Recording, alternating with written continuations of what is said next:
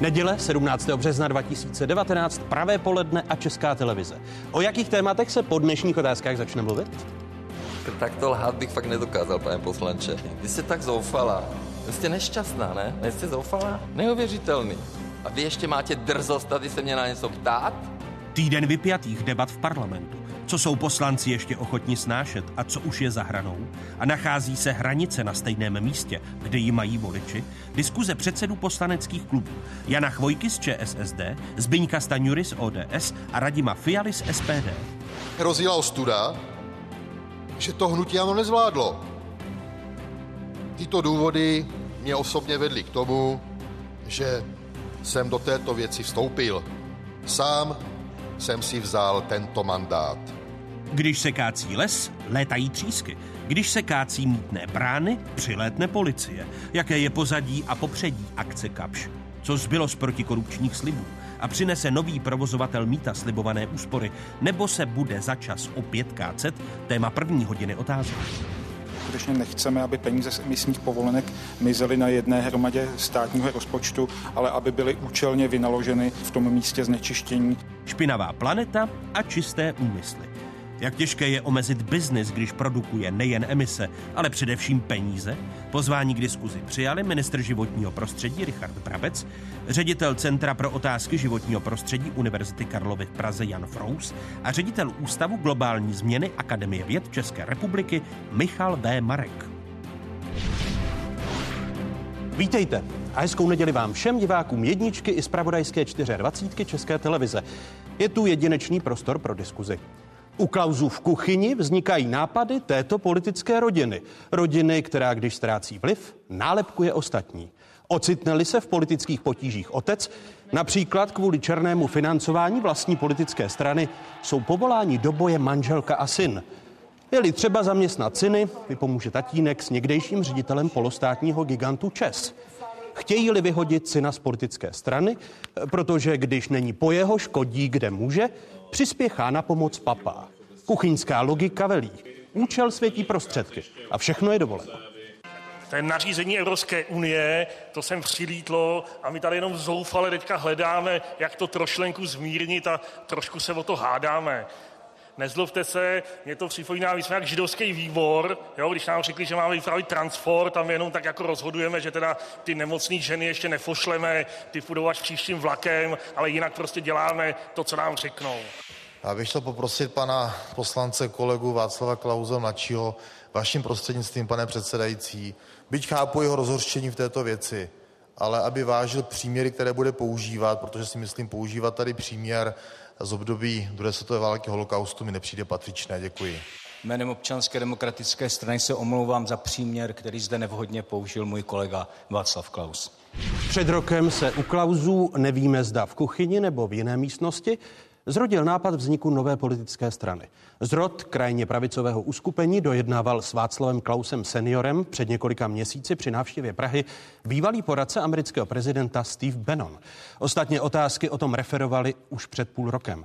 Prvními hosty dnešních otázek jsou předsedové poslaneckých klubů. Vítám předsedu poslaneckého klubu ODS Zbyňka Staňuru. Vítejte, hezký dobrý den. Dobrý den. Mé pozvání přijal i předseda poslaneckého klubu sociálních demokratů Jan Chvojka. Hezké poledne. Hezké nedělní poledne. Přeji i předsedovi poslaneckého klubu Uh, teď jsem chtěl říct úsvit a přímá demokracie. To svého času býval, teď předseda poslaneckého klubu eh, SPD Radim Fiala. Vítejte, hezký dobrý den. Dobrý den. Začnu u vás, pane předsedo. Ještě v sobotu dopoledne měl váš poslanecký klub 25 členů po sobotním večeru, kdy výkonná rada ODS vyloučila Václava Klause juniora. Máte 24 členů. Zůstanete v následujících týdnech u tohoto čísla? Určitě ano.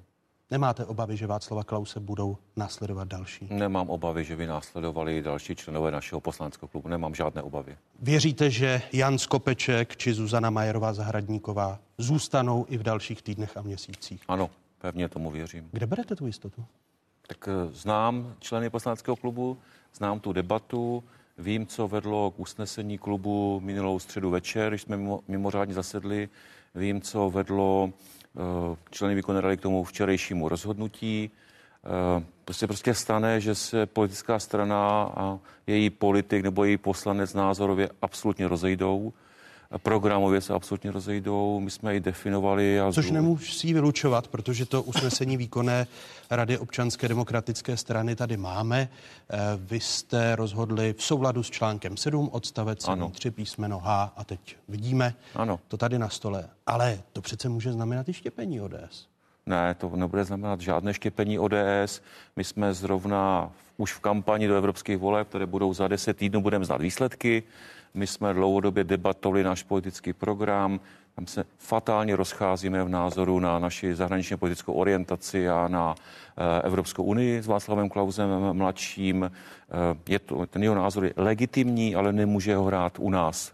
Eh, byli jsme to my, občanští demokraté, kteří přivedli Českou republiku do NATO. Byli jsme to my, občanští demokraté, kteří jsme přivedli Českou republiku do Evropské unie. Mimochodem přihlášku podepsal Václav Klaus starší ve funkci premiéra České republiky. My celou dobu provádíme eurorealistickou politiku. To znamená... Promiňte, ale když jste, pane předsedo, nerad vám vstupuji do řeči, zmínil ano. Václava Klause eh, staršího, ano. tak to byl Václav Klaus starší, který v uplynulých letech štěpil občanskou demokratickou stranu, sám uh, opustil řady ODS, stejně tak jeho dva synové, když jsem v úvodu ano. dnešních otázek zmínil politickou rodinu. A připomeňme si uh, právě prosinec roku 2000 8, kdy Václav Klaus starší opustil ODS a pak podporoval jiné politické subjekty. Rozhodl jsem se poděkovat vám za titul čestného předsedy a tohoto titulu se dnes na tomto místě definitivně vzdát. Svobodní měli od začátku nálepku strany blízké Václavu Klauzovi. Nové straně pak osobně popřál úspěch. Dovolte mi, abych vám poblahopřál ke vzniku vaší strany. Přišel jsem proto, abych podpořil Janu Bobošíkovou, její kolegy a celé toto volební seskupení. Já bych jim moc přál, aby, aby uspěli. Ano, když se tedy podíváme i graficky, rok 2009 podpora eh, strany svobodných občanů, jak jsme viděli eh, tu zdravici, kterou tehdy přečetl Jiří Pejn. Eh, v roce 2013 Václav Klaus se objevil vedle Jany Bobošíkové, teď vidíme eh, billboardy hnutí hlavu vzhůru. Blok kandidoval s jeho podporou součástí uskupení kromě suverenity Jany Bobošíkové. Byli i někteří bývalí poslanci ODS Michal, doktor Boris Šťastný, Tomáš Úlehla, proto je to logické, jestli Václav jaké, Klaus... Ale jaké štěpení? Ten blok získal 0,42%, tak samozřejmě někdo... Ale odcházeli od vás poslanci? Ale či... jednotlivci, jednotlivci, kteří, kteří se mnohdy rozešli z ODS e, už předtím, než ten e, blok Jany Bobošíkové vznikl, takže pro nás to není žádné ohrožení. Václav Klaus, jak jste ukázali, se z ODS rozešel v roce 2008, je to 11 let, žádná nová zpráva. Několikrát jsem slyšel, že podpoří teď tu pravou, autentickou pravici, ať to byli svobodní, hlavu vzoru, taky alternativa pro Česko, taky Pane slyšíme předsedo, obdivná slova pro alternativa pro Německo, ale pro na, na naše voliče to prostě vliv nemá. Proto se vás ale znovu ptám. Ano. Nemůže to mít vliv v následujících týdnech a měsících na poslanecký klub ODS? Ne. Protože s Václavem Klausem mladším mohou odejít další poslanci? No, nemůže to mít vliv. My jsme eh, ty programové rozdíly, ale taky způsob prezentace, to, že mnohy ty výroky byly za hranici toho, co považujeme za, za slušnou demokratickou debatu, řešili opakovaně. To nepřišlo jako blesk čistého nebe, to nebyla reakce pouze na ten úplně pitomý výrok, který zazněl minulý týden ve středu na mikrofon v poslanecké sněmovně. Eh, když jsme debatovali a kdy Václav Klaus mladší vlastně napadl pilíř naší zahraničně politické, myslím našich občanských demokratů, to znamená účast v zahraničních vojenských misích, tak se tím klub velmi vážně zabýval a byli tam všichni členové klubu a dali jsme něco, co, ale explicitně jsme to takhle pojali na tom klubu něco, co, co mu se říká žlutá karta. Myslím, že každý, kdo zná fotbal, ví, co znamená žlutá karta a co se stane když ten hráč dál nehraje tak, jak hrad má. Takže nebylo to překvapivé, ta debata eh, byla dlouhodobá, eh, to, že na některé otázky máme shodné názory, to je pravda. Já se s Václavem Klausem mladším určitě zhodnu v otázce nízkých daní a, vy, a snížení toho byrokratického aparátu a byrokratických předpisů, které máme v České republice. Ale to, to, je, to prostě nestačí. Eh, vybral si jiný program mimo ODS. Podle mě i očekával, že zareagujeme ale to není argument, a když říkáme, že někdo to očekává, že to neuděláte. Takže... Nebylo vůbec chybou, že jste Václava Klause juniora. Potom všem, co jsme viděli od Václava Klause staršího, ale i od jeho synů, protože s Václavem Klausem starším po roce 2008 opustili občanskou demokratickou ano. stranu i jeho synové. Jan vstoupil ke svobodným a Václav Klaus eh, mladší zůstal uh, apolitický. Bylo vůbec dobré, když Petr Fiala v sobotu na svém twitterovém účtu napsal Václava Klause mladšího jsem přivedl k ODS. Já i přes výhrady některých mých kolegů. To, že poté nebyl loajální ke mně, bych eh, bez problému přešel. Že však není loajální k ODS, k jejímu programu, hodnotám a principům však nadále přecházet nelze. Konec citátu. Nebylo to chyba, že když někdo opustil ODS v minulosti? Po je každý generál. A já jenom připomenu ten začátek roku 2014, kdy se Petr Fiala stal předsedou ODS v zásadě jako nestraník, řeknu, stoupil několik měsíců předtím, eh, předtím, eh, než jsme měli volební kongres. To třeba u ČSSD není možné, to musí být zasloužilý soudruh, který, no. když tam nejde přítel, omlouvám se, to musí být zasloužilý přítel. Má to tak ve stanovách, že nemůže ani kandidovat na toho předsedu. Uh, tak uh, a jsou takové ty novinářské stereotypy, já se omlouvám, že když je někdo bývalý minister, tak se na něho soustředí především dotazy docela logicky v té oblasti. Ale Petr Fiala se stal předsedou ODS, velké politické strany a potřebovali jsme mimo jiné taky to, aby nebyl vnímán jako nějaký stínový eh, ministr školství nebo mluvčí ODS pro oblast školství, měl jiné úkoly. Tak jste měli plzeňského primátora Baxu. Eh, Petr Fiala se rozhodl, přivedl jako experta Václava Klaus na oblast školství. Já myslím, že v těch prvních letech tu expertní roli v oblasti školství bez zesporu splnil svými názory, eh, oslovil řadu pedagogů, řadu ředitelů, zejména základních a středních škol, protože dobře pojmenoval problémy, které je trápí. Přílišná byrokracie, málo pravomoci pro ředitele, hmm. Eh, úplně špatně udělaná inkluze. A v tom, na, v tom máme dodnes jakoby zhodné názory. Takže... Nebylo tedy chybou, že Petr Fiala přivedl Václava Klause mladšího znovu Já to do jako chybu nehodnotím. Já říkám úplně klidně, že se stane, že se rozejdou politické názory a politické cesty, jako se rozšly v tomto případě cesty eh, ODS a Václava Klause mladšího.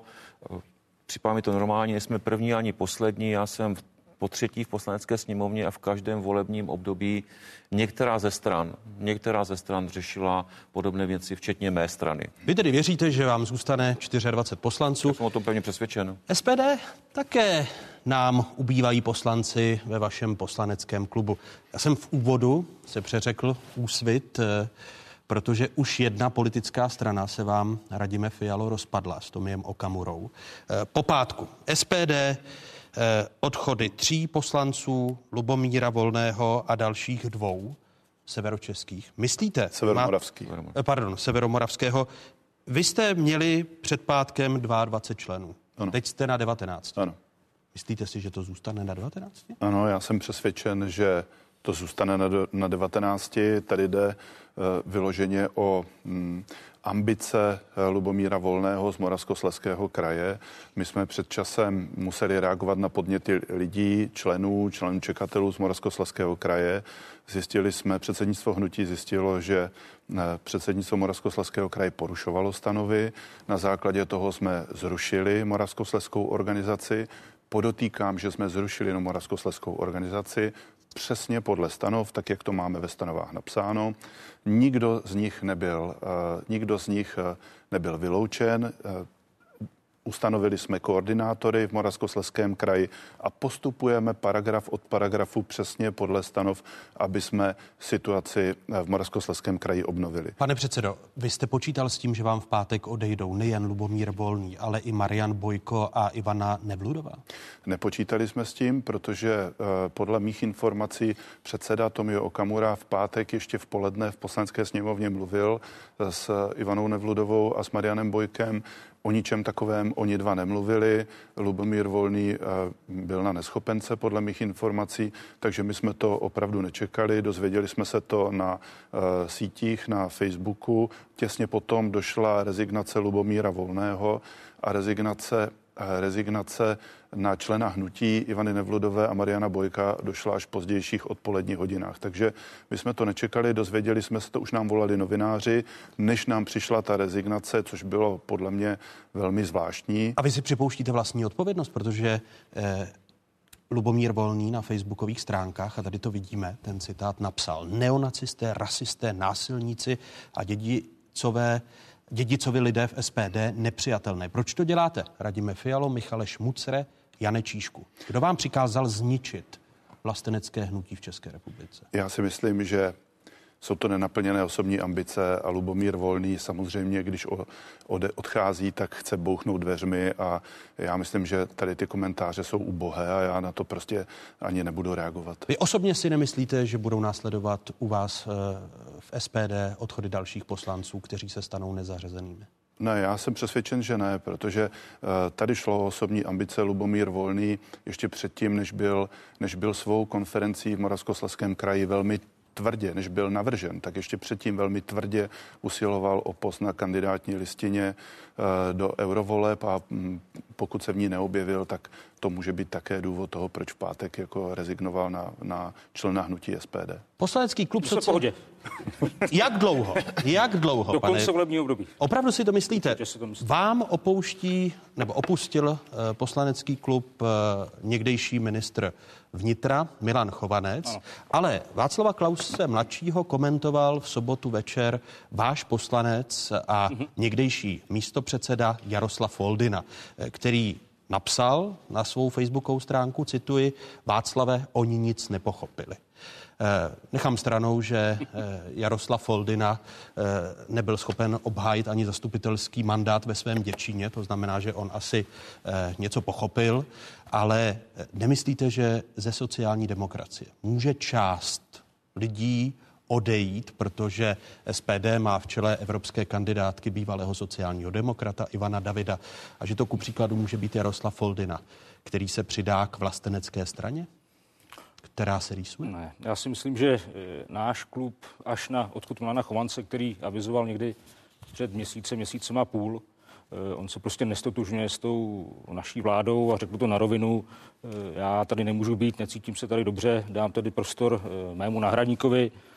Vašek Botova se vrátí do sněmovny, tak se nebojím, že by kterýkoliv z těch ostatních 14 eh, poslanců měl odejít. Eh, I když se objeví nová politická strana, která bude eh, vlastenecká, mohla by združovat ne, ne, ne. nespokojené sociální demokraty, nespokojené poslance ne, ne, ne. SPD. U nás Eh, nejsou nespokojení sociální demokraté v poslaneckém klubu. My jsme eh, Jaroslav tým, je velmi spokojený. My jsme tým 15 kvalitních, eh, psychicky vyrovnaných lidí, srdcařů. Nemyslím si, že se tam skluje k nějakému odchodu, je pravda, ale je to velmi, velmi paralela, ale velmi volná, že Jaroslav Folden je opravdu jeden z těch, kteří někdy mají rozdělené názory, stejně jako měl Václav Klaus v ODS, ale Eh, je to srdcář a já si nedokážu představit, že by eh, Jaroslav Folina udělal něco takového, jako například udělal Václav Klaus, že by eh, ve volbách do Senátu podpořil kandidáta za jinou konkurenční stranu. To je něco, co já nechápu. A Jaroslav Folina, byť má někdy originální názory, tak zůstává sociálním demokratem a já jako předseda klubu jsem Eh, mě vždycky měl, jsem na ní měl vždycky spolehnutí a vždycky držel slovo. Po tomto týdnu máme tedy čtyři nezařazené poslance v poslanecké sněmovně. Václav Klaus mladší, který už není členem poslaneckého klubu ODS, je předsedou eh, výboru, a to školského.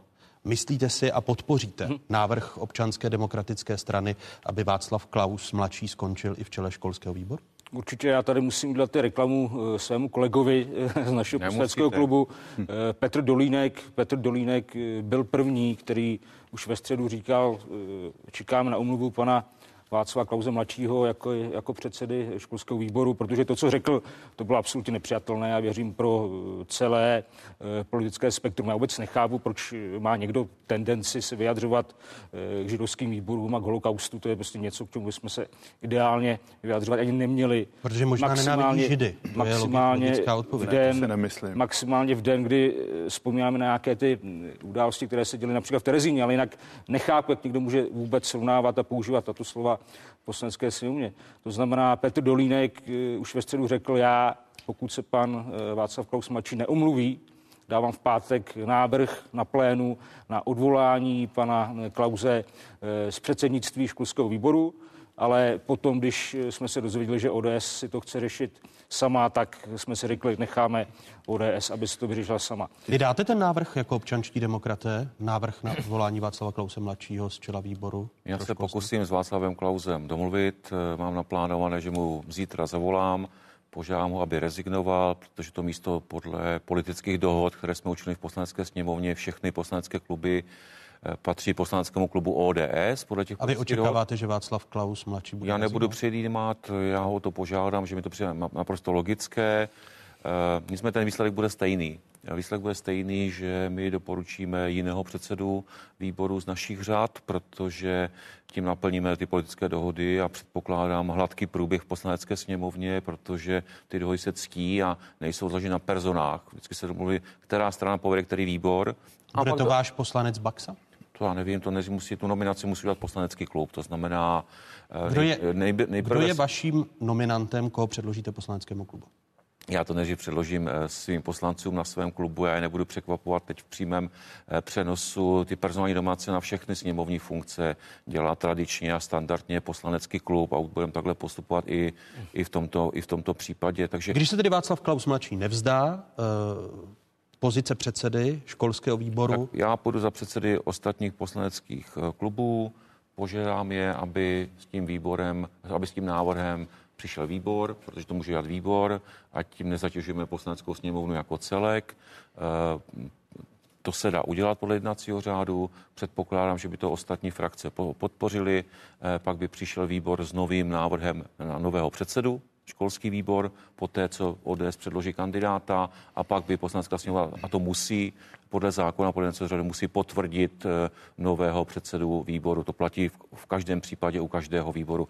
To mně přijde jako nejpravděpodobnější postup. Jediné, v čem se mohou být ty cesty lišit, já bych uvítal dohodu a rezignaci a pak už jenom novou volbu předsedy v tom školském výboru. Pokud to nebude, tak eh, předpokládám, že ve školském výboru nav- navrhneme odvolání stávající předsedu volbu nového a pak se bude eh, pak se bude potvrzovat tato volba na plénu, jako jsme potvrzovali postavení všech předsedů výborů. tady eh, na podporu začátku. sociálních demokratů máte, protože se Václav Klaus mladší do pátku neomluvil za svá slova. Jestli můžu, ale já to považuji za systémovou věc. Eh, Z různých důvodů může strana vyměnit svého nominanta. To nemusí být z toho důvodu, že, že opustí poslanecký klub, eh, tak eh, považuji to za věc politické kultury a politických dohod a ty se mají, ty se mají dodržovat. Takže není to nic nového a nečekám žádné, žádný zádrhel ani od sociálních demokratů, ale ani od ostatních poslaneckých klubů. To, to, místo, to místo patří prostě ODS. A vy máte uh, pana poslance, dnes už to není váš poslanec, ano. ale Lubomír Volný je místo předsedou výboru pro evropské záležitosti. Ano. Jak jsem se díval na stránky poslanecké sněmovny, zůstane místo předsedou výboru pro evropské záležitosti? No, já nechci předjímat. My máme mimořádný poslanecký klub eh, v úterý, kde o těchto věcech budeme jednat. Nicméně potvrzuji slova svých dvou kolegů, kteří tady sedí, že v poslanecké sněmovně existuje dohoda, že všechny tyto funkce byly eh, zvoleny podle poměrného volebního výsledku, že patří jednotlivým poslaneckým klubům a vždycky, když se v minulosti odvolávali členové, byly změny v orgánech poslanecké sněmovny, tak ty ostatní po, eh, poslanecké kluby respektovaly návrhy těchto poslaneckých klubů. Jinými slovy, vy podpoříte návrh ODS na změnu předsedy Ano, já sám za sebe, i když musím říct, že podle mě je Václav Klaus mladší eh, velký odborník na školství, tak prostě pokud eh, mám dodržet gentlemanskou dohodu a tu dodržím a, a věřím, že to dodrží náš poslanecký klub, byť s těžkým srdcem, tak, tak bychom tyto, tyto eh, dohody měli podpořit a dodržet. Ale znovu říkám, budeme o tom jednat v úterý na mimořádném poslaneckém klubu. My si už za pár okamžiků poslechneme slova eh, muže, eh, který už není členem občanské demokratické strany, tedy Václava Klause mladšího. Ten řekl, že už nebude občanskou demokratickou stranu komentovat a ke svému nedobrovolnému odchodu z občanské demokratické strany Václav Klaus mladší v rozhovoru pro českou televizi pronesl i tato slova. Ta věc, co to spustila, to je zhájení suverenity České republiky, to budu dělat, i když byl poslední v této republice z těch 10 milionů lidí.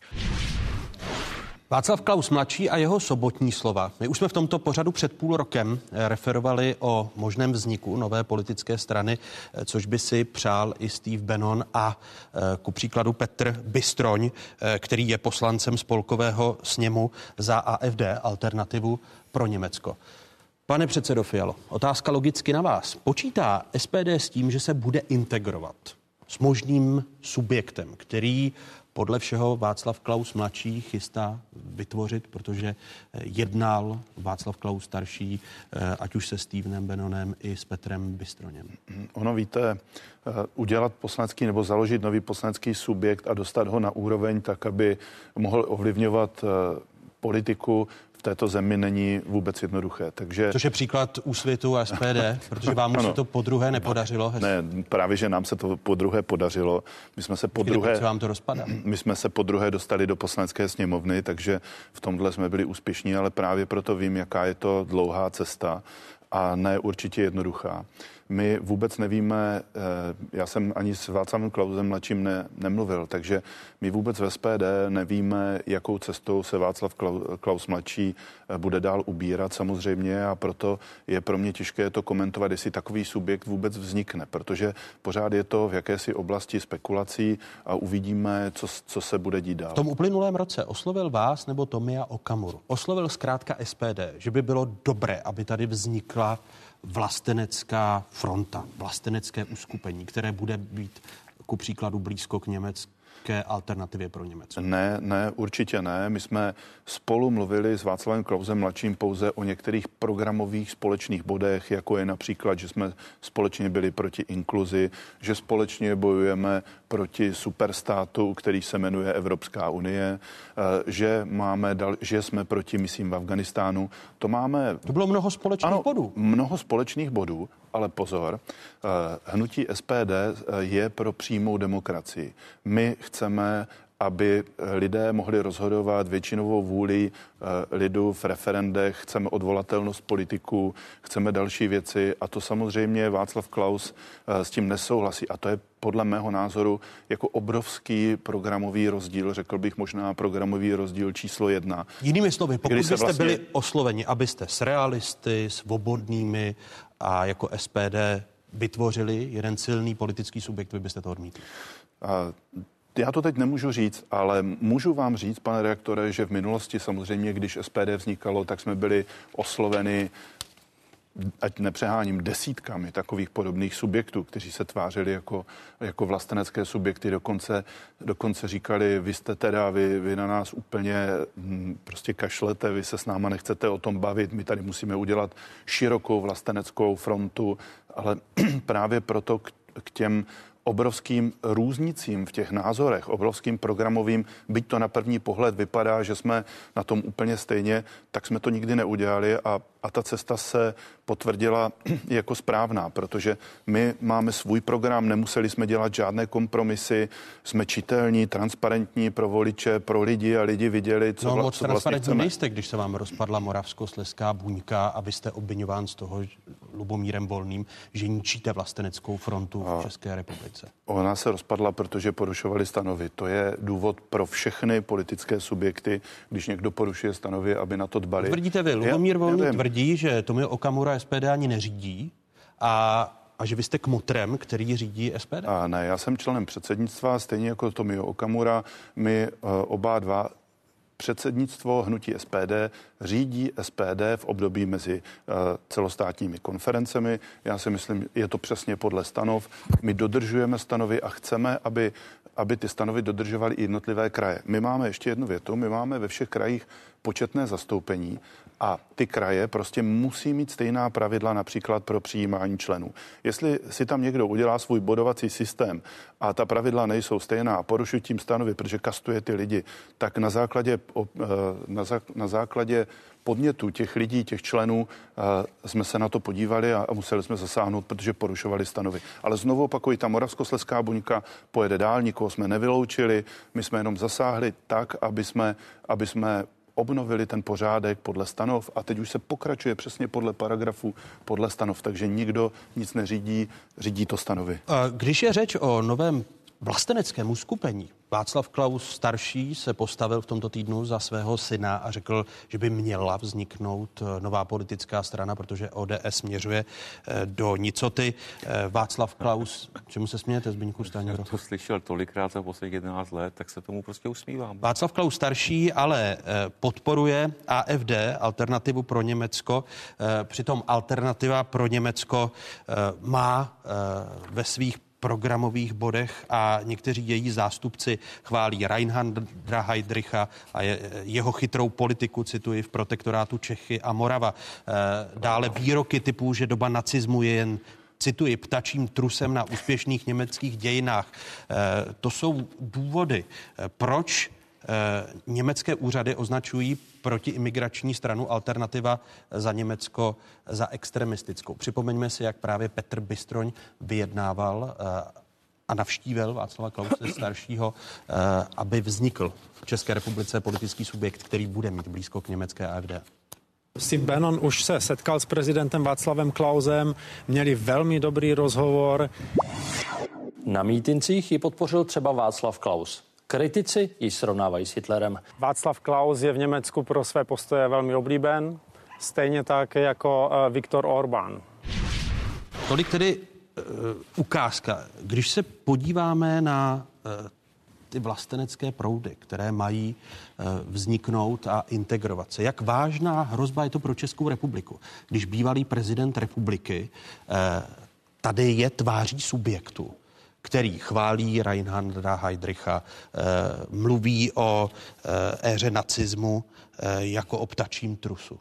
Pane předsedo Chvojko. Tak samozřejmě je to problém. Ono je to kolikrát i problémem, když si myslíme, že existuje domluva například na bázi V4, ale pak si přečteme, že Orbán spochybňuje například Benešovy dekrety. To znamená, tady úplně se tyto subjekty můžou dohodnout na nějaké takové té proti imigrační politice a tedy. Ale jinak vidíte, že každý z těch států, z těch vlasteneckých stran v tom jednotlivém státě v podstatě jde proti tomu druhému státu, že oni spochybní. Tak je to v, podstatě... našem zájmu uh, s nimi kooperovat? A... Samozřejmě, že není, ale je, kdo jsem já, abych tady hodnotil politiku uh, bývalého prezidenta Klauze, bývalého předsedu DS. Já si myslím, že to celé špatně. Uh, a tak bych byl rád, bychom se už nebavili o ODS a o jejich vnitřních problémech, no SPD a jejich vnitřních problémech. No za chvíli se budeme bavit o vnitřních něčemu... problémech vládní koalice. Ještě, ještě budete rád, že jsme se bavili o vnitřních problémech ODS a SPD, pane předsedo. Eh, ano, pane předsedo. No, neříct si hájit náš rodný jazyk, jo, češtinu. No, protože kromě toho, že to slovo řekne, má mít nějaký obsah a já nesouhlasím s tím, že to jsou vlastenecké strany. Já s tím slovo, oni si to jako uzurpují to slovo, sami sebe tak označují. Vlastenec je podle mě ten, kdo hájí české národní zájmy. A já jsem přesvědčený, že... Český... A Václav Klaus, starší, já bych to domluvil. Z AFD eh, nehájí Já se k tomu určitě vyjádřím. A já považuji za český národní zájem zůstat v Evropské unii, reformovat ji, změnit, ať funguje volný trh, ať je zabezpečená bezpečnost vnějších hranic. A když hájím české národní zájmy, tak je to podle mě vlastenecký, vlastenecký pohled. To vy jste se jestli je to hrozba pro Českou republiku, eh, když eh, Václav Klaus jezdí na mítingy AFD. No pro Českou republiku to hrozba není. Já myslím, že pokud nejsme... Českou republiku není hrozba. Ne. Strana, která jde takto nahoru v Německu, která spochybně poválečné Ne, já říkám, že pro Českou republiku není hrozba, že tam jede Václav Klaus. Já se k politice AFD ještě vyjádřím, ať si rozumíme, abychom zase nepřekládali z češtiny do, do, do češtiny. Když vám nerozumím, tak si snažte sám To je úplně jednoduché. Dnešní reálný politický vliv Václava Klauze staršího není příliš velký na českou společnost. O tom jsem skutečně přesvědčený. A e, podle mě... To si sociální demokraté myslí u Miloše Zemana. E, podle mě nemá cenu hodnotit vystoupení jako mítingu. Já jsem chtěl říct, že tady je ukázka toho, když si z politického programu vyberu jednu jedinou část, řeknu, v tom se shodujeme, a na ty ostatní zapomenu. AFD spochybňuje Benešovy dekrety, v oficiální interpelaci ve spolkovém sněmu žádá vládu Německa, aby zajistila návrat majetku a, a návrat do České republiky vyhnancům. To jsou věci, které musí podle mě každý politik eh, odmítnout. Jak může někdo, kdo sám sebe označí za vlasteneckého politika, toto vůbec akceptovat a s takovými lidmi být na jedné politické akci? Já tomu vůbec nerozumím. Podobný příklad je Itálie. Mimochodem, eh, můj bývalý kolega říkal, že kdyby volil v Itálii, že by volil Salviniho. Ale dobře, Salvini Mluvíte je o Václavu Klausovi mladší. Říkám můj bývalý kolega. A No i tady Václav Klaus byl váš bývalý kolega. Tak abych o té rodině to měli bych jasno. si nedovolil říct, s Václavem Klausem starším jsem nebyl v jednom poslaneckém klubu a určitě bych si nedovolil, že to byl můj kolega, byl to přece ODS premiér, prezident. Takou, tak, takhle sebe hodnotit nebudu, že bych byl jeho kolega, to bych si nedovolil. Ale nechci hodnotit vnitřní italskou politiku, nicméně to je italský politik, který tvrdě prosazuje kvóty, v italském národním zájmu, podle jeho slov, já to nechci hodnotit vnitřní politiku, a tvrdě chce ty nelegální migranty přivést i do České republiky. Co pak to je náš politický spojenec? Ten, kdo, ten, kdo říká, že to je jeho politický spojenec, tak postupuje proti národním zájmům České republiky a není vlastenec, přestože se to tady nalepí a tady se to nalepí a tady se to nalepí a mluví. Tak já bych chtěl rehabilitovat slovo vlastenec, protože dneska se kde kdo tím nálepkuje a sám sebe označuje. Já myslím, že jiní by měli o někom říkat, že je vlastenec. To je podle mě to správné a ocenit jeho, jeho Je to, činnost. je to kámoš pana Komury, teda Salvini, že? Ano, velký, eh, velký já s tím, politický vzor. Ano, já s tím samozřejmě nemůžu souhlasit, jo, protože eh, když se na to podíváte, tak ta politika dneska už se pomalu ne, nedělí na, nebo určitě se nedělí na levou a pravou, Ale dělí. ale ne, ne, ne, ale dělí se Ale jo. spíš na globalisty a, a vlastence. A každý ten vlastenec, ať je to Salvini, nebo je to Okamura, anebo je to Trump, tak chce to nejlepší pro ten jeho stát. Jestli má Salvini plnou zem imigrantů, tak je potřebuje z té země dostat pryč. A chce je dát do České Pak republiky. se nemůže dohodnout sama, že? Jasně, ale my na to nepřistoupíme. To je přece ono. My zase budeme Ale bránit promiňte, vy jste, svou zem. vy, jste, vy jste s nimi v jednom klubu. Ano. Eh, AFD jsou Nejsme, Českou republikou... nejsme s nimi v jednom klubu s Evrop- AFD. Počkejte. No. Eh, chcete eh, se dostat do Europarlamentu, eh, čekají nás volby do Evropského parlamentu. SPD by byla v jednom poslaneckém klubu, v Evropském parlamentu V jedné AFD? frakci. Ano. Ne, AFD není v této frakci. Je tam Salvini, je tam Lepénová, je tam Hans Christian Strache, rakouští svobodní. A co když AFD v Německu, eh, řekněme, nechci říct vyhraje, ale bude silná v evropských volbách a bude chtít k Salvínimu, k Lepenové. To je, to je když. Zatím nic takového se neděje. Ne, to není A, když. a Vy byste byli v jedné frakci. měsíce. Jasně, uvidíme za tři měsíce. Ale pane rektore, je to tak, že každá ta země přece, a to je jasný, musí chránit svoje národní zájmy. Salvini je Ale na chrání. úkor jiných zemí. No, první Salvini, Salvini, je chrání, my je také musíme chránit. Když je nebudeme chránit, Tam se- teď mu Evropská unie, evropské teď mu. Evropská unie řekla, klidně berte imigranty, protože my si je potom na základě kvót od vás Pane budeme předsedo Fialo, vy, by, přerozdělovat. vy byste byli v jedné frakci, v jednom klubu politickém eh, s AFD.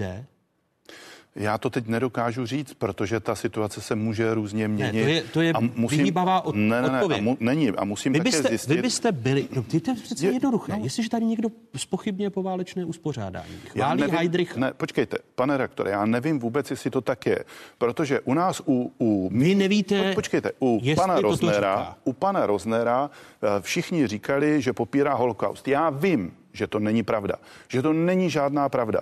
Z vlastenců se dělají e, nacisti a já nevím, co všechno, takže, takže prostě já bych na to byl Takže když se velmi někdo, opatrný. když se, já, když si já se vrcholní omlouvám. politici AFD, omlouvám se, když si vrcholní politici AFD eh, v Německu eh, dávají tyto interpelace a spochybňují poválečné uspořádání. Ne, tak do takové, spochybňujete... ne, do, ne, do takové společnosti bychom rozhodně nešli, protože Benešovy dekrety jsou pro SPD svaté.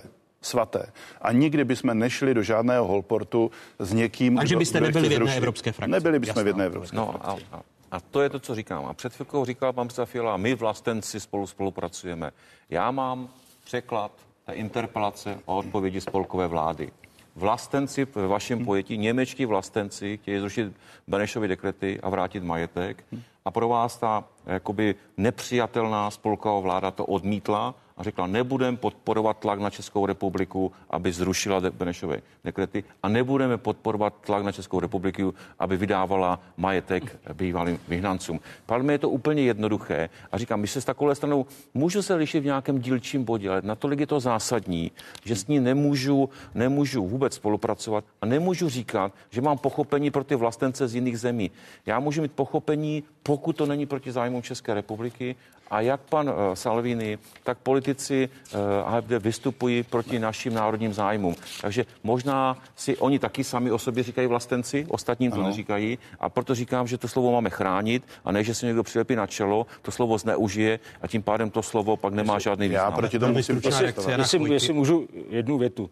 Prostě nemá logiku, když je můj vzor Salvini a jak to říká pan Komora, je to jeho kamarád nebo blízký přítel a zároveň Salvini chce do České republiky eh, přivést několik tisíc migrantů. Ne, on by a, ta strana, nej- a ta strana zároveň vystupuje Ne. jako vaše strana jako protimigrantská. Nemá to logiku a Má to logiku, mohu na to... Velmi mohu na to ano, uh, Salvini samozřejmě se snažil celou dobu ty imigranty vrátit zpátky do Afriky, ale Evropská unie mu říká, ne, budou na to kvóty, pane Salvini, nikam je vracet nebudeme, budeme je rozdělovat po Evropě. Tak Salvini říká, dobře, OK, tak si je rozdělte po Evropě, ale dejte je pryč z Itálie.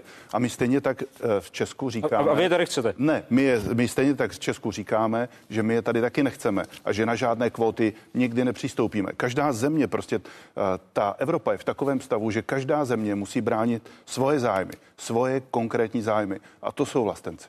Eh, Tento týden poslanci, když se bavíme o tom, kdo je a není vlastenec, kdo relativizuje vážné věci a kdo používá slova jako plastikové obaly. Poslanci v tomto týdnu nevydali k trestnímu stíhání poslance zahnutí SPD Miroslava Roznera. Eh, Šlo o výroky o někdejším romském táboře v Letech v Písku. V rámci rozpravy poslankyně Pirátů Olga Richterová poslancům připomněla, že nejsou nadlidé a že by jejich činy měly být posuzovány orgány činným v trestním řízení. Slova, která pronášíme eh, jako poslanci a poslankyně, určují nějakou míru toho, co je přijatelné. Nejde tedy pouze o to, ehm, jaká, jaký přesně eh, byl obsah výroku pana Roznera, ale jde i o uvědomění nás všech, že máme velikou zodpovědnost za slova, která pronášíme. A tady přede mnou je výsledek hlasování. Pane poslanče Staňuro, Ano. vy jste se zdržel, Ano. když se dívám. Ano, vědomě. Vědomě, proč? No, že za prvé není pravda, že policie nemůže konat. Bude, může konat, až skončí mandát poslance, který řekl tento výrok. To za prvé. Neměla by konat Za druhé. Konala. Koná hned. Konala hned. Koná, Ona ale konala. Já, Chtěla já, ho vydat. já bych to eh, s dovolením... Ne, nechtěla. eh, S dovolením bych to eh, dokončil. My jsme přece nerozhodovali, jak vystupovali chybně, podle mě. A podle mě možná úmyslně chybně někteří eh, kolegové na plénu poslaneckém. My nerozhodujeme o vině a nevině. A my dlouhodobě jako konzervativní strana máme problém s verbálními, s verbálními trestnými činy. To říkáme zcela, zcela otevřeně. A e, tady se jedná jenom o tom, jestli policie bude stíhat poslance Reznera v roce 2019 nebo 2021. E, V tom případě se totiž může stát, že jakákoliv vět- většina eh, může, může rozhodovat o verbálních trestných činech eh, opozičních politiků. Je to jeden ze, jeden ze zdrojů té, té eh, poslanecké imunity. A já chci říct, že vůbec nehájím ten výrok. To ať si dělají členové SPD a příslušný poslanec. Jo. Je to něco podobného, když jsme začínali, že to prostě věci, které se přirovnávat a komentovat nemají, maximálně na pětních aktech a na připomenutí jakoby zločinů, které se staly. To je jediné místo, kde politik má o takový místech připomínat to eh, s Jinými respektem. slovy, eh, pokud by policie teď eh, chtěla žádat o vydání Václava Klause mladšího, že spochybně holokaust, Nebudu pro. Tak byste nebyl pro. Nebyl bych pro. Za I- prvé i- si to nemyslím. Já jsem eh, v té debatě řekl na začátku, že to byl úplně pitomý výrok, je to poměrně ostrá věta, na ty trvám, ale jsem si jist, že to není antisemický výrok, že ta interpretace, že to je antisemické, není správná, je možná, možná dělána někým, eh, Taky kdo nemá, kdo nemá Václava Klauze rád. Já mám s ním prostě jenom jiný, jiný politický program, takže jsem si fakt jistý. To, že to je naprosto nevhodné a že takovou větu, že taková věta nemá zaznít z úst demokratického politika, o tom jsem přesvědčený. Ale současně říkám, že mm, to není v tomto případě antisemický výrok, i když někteří ho tak mohou chápat, proto byla na místě omluva, kterou pan poslanec neučinil. Tak a poslední věc, ať přejdeme k vládě. Hurá, Eh, Já bych hurá. chtěl k tomu. Tak panu velmi stručně. Panu, panu Roznerovi. Eh, Není pravda, že policie nemůže konat, protože policie celý případ vyšetřila, odložila, řekla, že se pan Rozner ničeho nedopustil a státní zástupce nařídil obvinit. Takže není pravda, že by se pan Rozner tímto schovával uh, před policií. Policie tento případ opravdu vyšetřila. No ale a, policii a, a, dozoruje, promiňte, ano, státní ano, zastupitelství. A, ta řek, to opět a, ten, a ten nařídil obvinit. No, no. A, a vy ale, tím, ale že policie, jste nevydali ano, eh, pana ale, poslance Ale policie prošetřila, vyšetřila ten čin a řekla, nic se nestalo. A co se týče uh, pana Pádem Roznera... trestního řízení, znovu opakuju, ano, je státní Ano, chápu. Ale co se týče pana Roznera a toho výroku, tak já musím říct, že pan Rozner vůbec neměl na mysli uh, nějaké konkrétní věci, ale to, co bylo smyslem toho, co pan Rozner chtěl říct, že se vydalo 600 milionů korun na to, aby jsme měli louku a e, dalších 2000 míst, kde byli popraveni čestí občané nacisty, tak prostě tam není ani pár, pár se tisíc na pamě, nebo pár tisíc na pamětní desku. Takže chtěl říct, že prostě uh, tam, kde už ten uh, ta pěta uctěna byla, tak se vydalo téměř tři čtvrtě miliardy a na další 2000 míst prostě nemáme peníze. Jan, Jan Chvojka. My jako poslanský klub ČSSD jsme ano, hlasovali, hlasovali, hlasovali, tuším všichni pro vydání a ten důvod byl jednoduchý. Tady jsme neměli obavu nějaké politické tlaky, nějaké politické vlivy, které by směřovaly k tomu, dostaňte pana Roznera do tepláků z nějakého důvodu. To tady prostě nebylo. Tady státní zástupce ve finále, no jak se bavíme, zhodnotil, že ten trestní čin byl spáchán a my jsme si říkali, ano, pan poslanec Rozner není žádný nadčlověk, tak jak to říkala kolegyně Pirátů, který by se nemohl účastnit trestního řízení. To znamená, tady jako dva a půl roku čekat, až skončí mandát panu Reznerovi, pokud nebudou dříve volby, nebylo na místě. A je to škoda. Je to škoda. Mě kolegové někteří zklamali, protože e, opravdu tady nebyly žádné politické vlivy a pan, pan Rozner mohl, Ale mohl být... přece konzervativní a systémový přístup. To není, e, prostě já v tomhle případě postupuji vždycky stejně vždycky stejně. Eh, a není to o tom, že někdo mi je víc nebo méně symetricky. Tady výroky pana poslance Zvolny úplně, eh, úplně nepřijatelné, ale neznamená, že změním svůj přístup k tomu, zda se má v takových případech vydávat. Třetí téma poslanecká sněmovna do třetice. První místo předseda hnutí Ano vysvětloval v tomto týdnu, rozumějme Jaroslav Faltýnek, proč se angažoval v tendru o mýto. Tady jsou jeho slova. Tyto důvody mě osobně vedly k tomu, že jako místo předseda hnutí jsem do této věci vstoupil.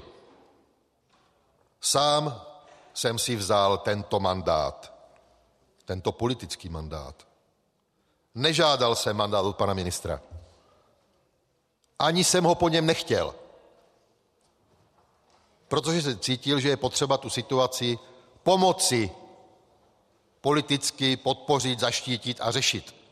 A to jsem udělal. A to jsem udělal. Víte, já jsem za celý svůj život, aktivní život myslím, zvyklý řešit problémy okamžitě. A protože v rámci hnutí jsem měl na starosti i oblast dopravy politicky, tak jsem si ten mandát prostě vzal a začal ten problém řešit.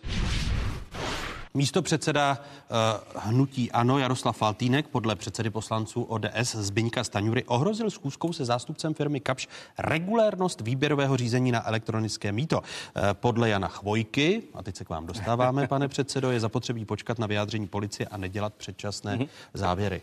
Uh, to vyjádření policie v těch obviněních, které publikoval deník právo, a to výrazně, je zjevné, že mohla být narušena mm transparentnost toho procesu. Přečtěte si tu část, která se týká uh, šefa antimonopolního úřadu.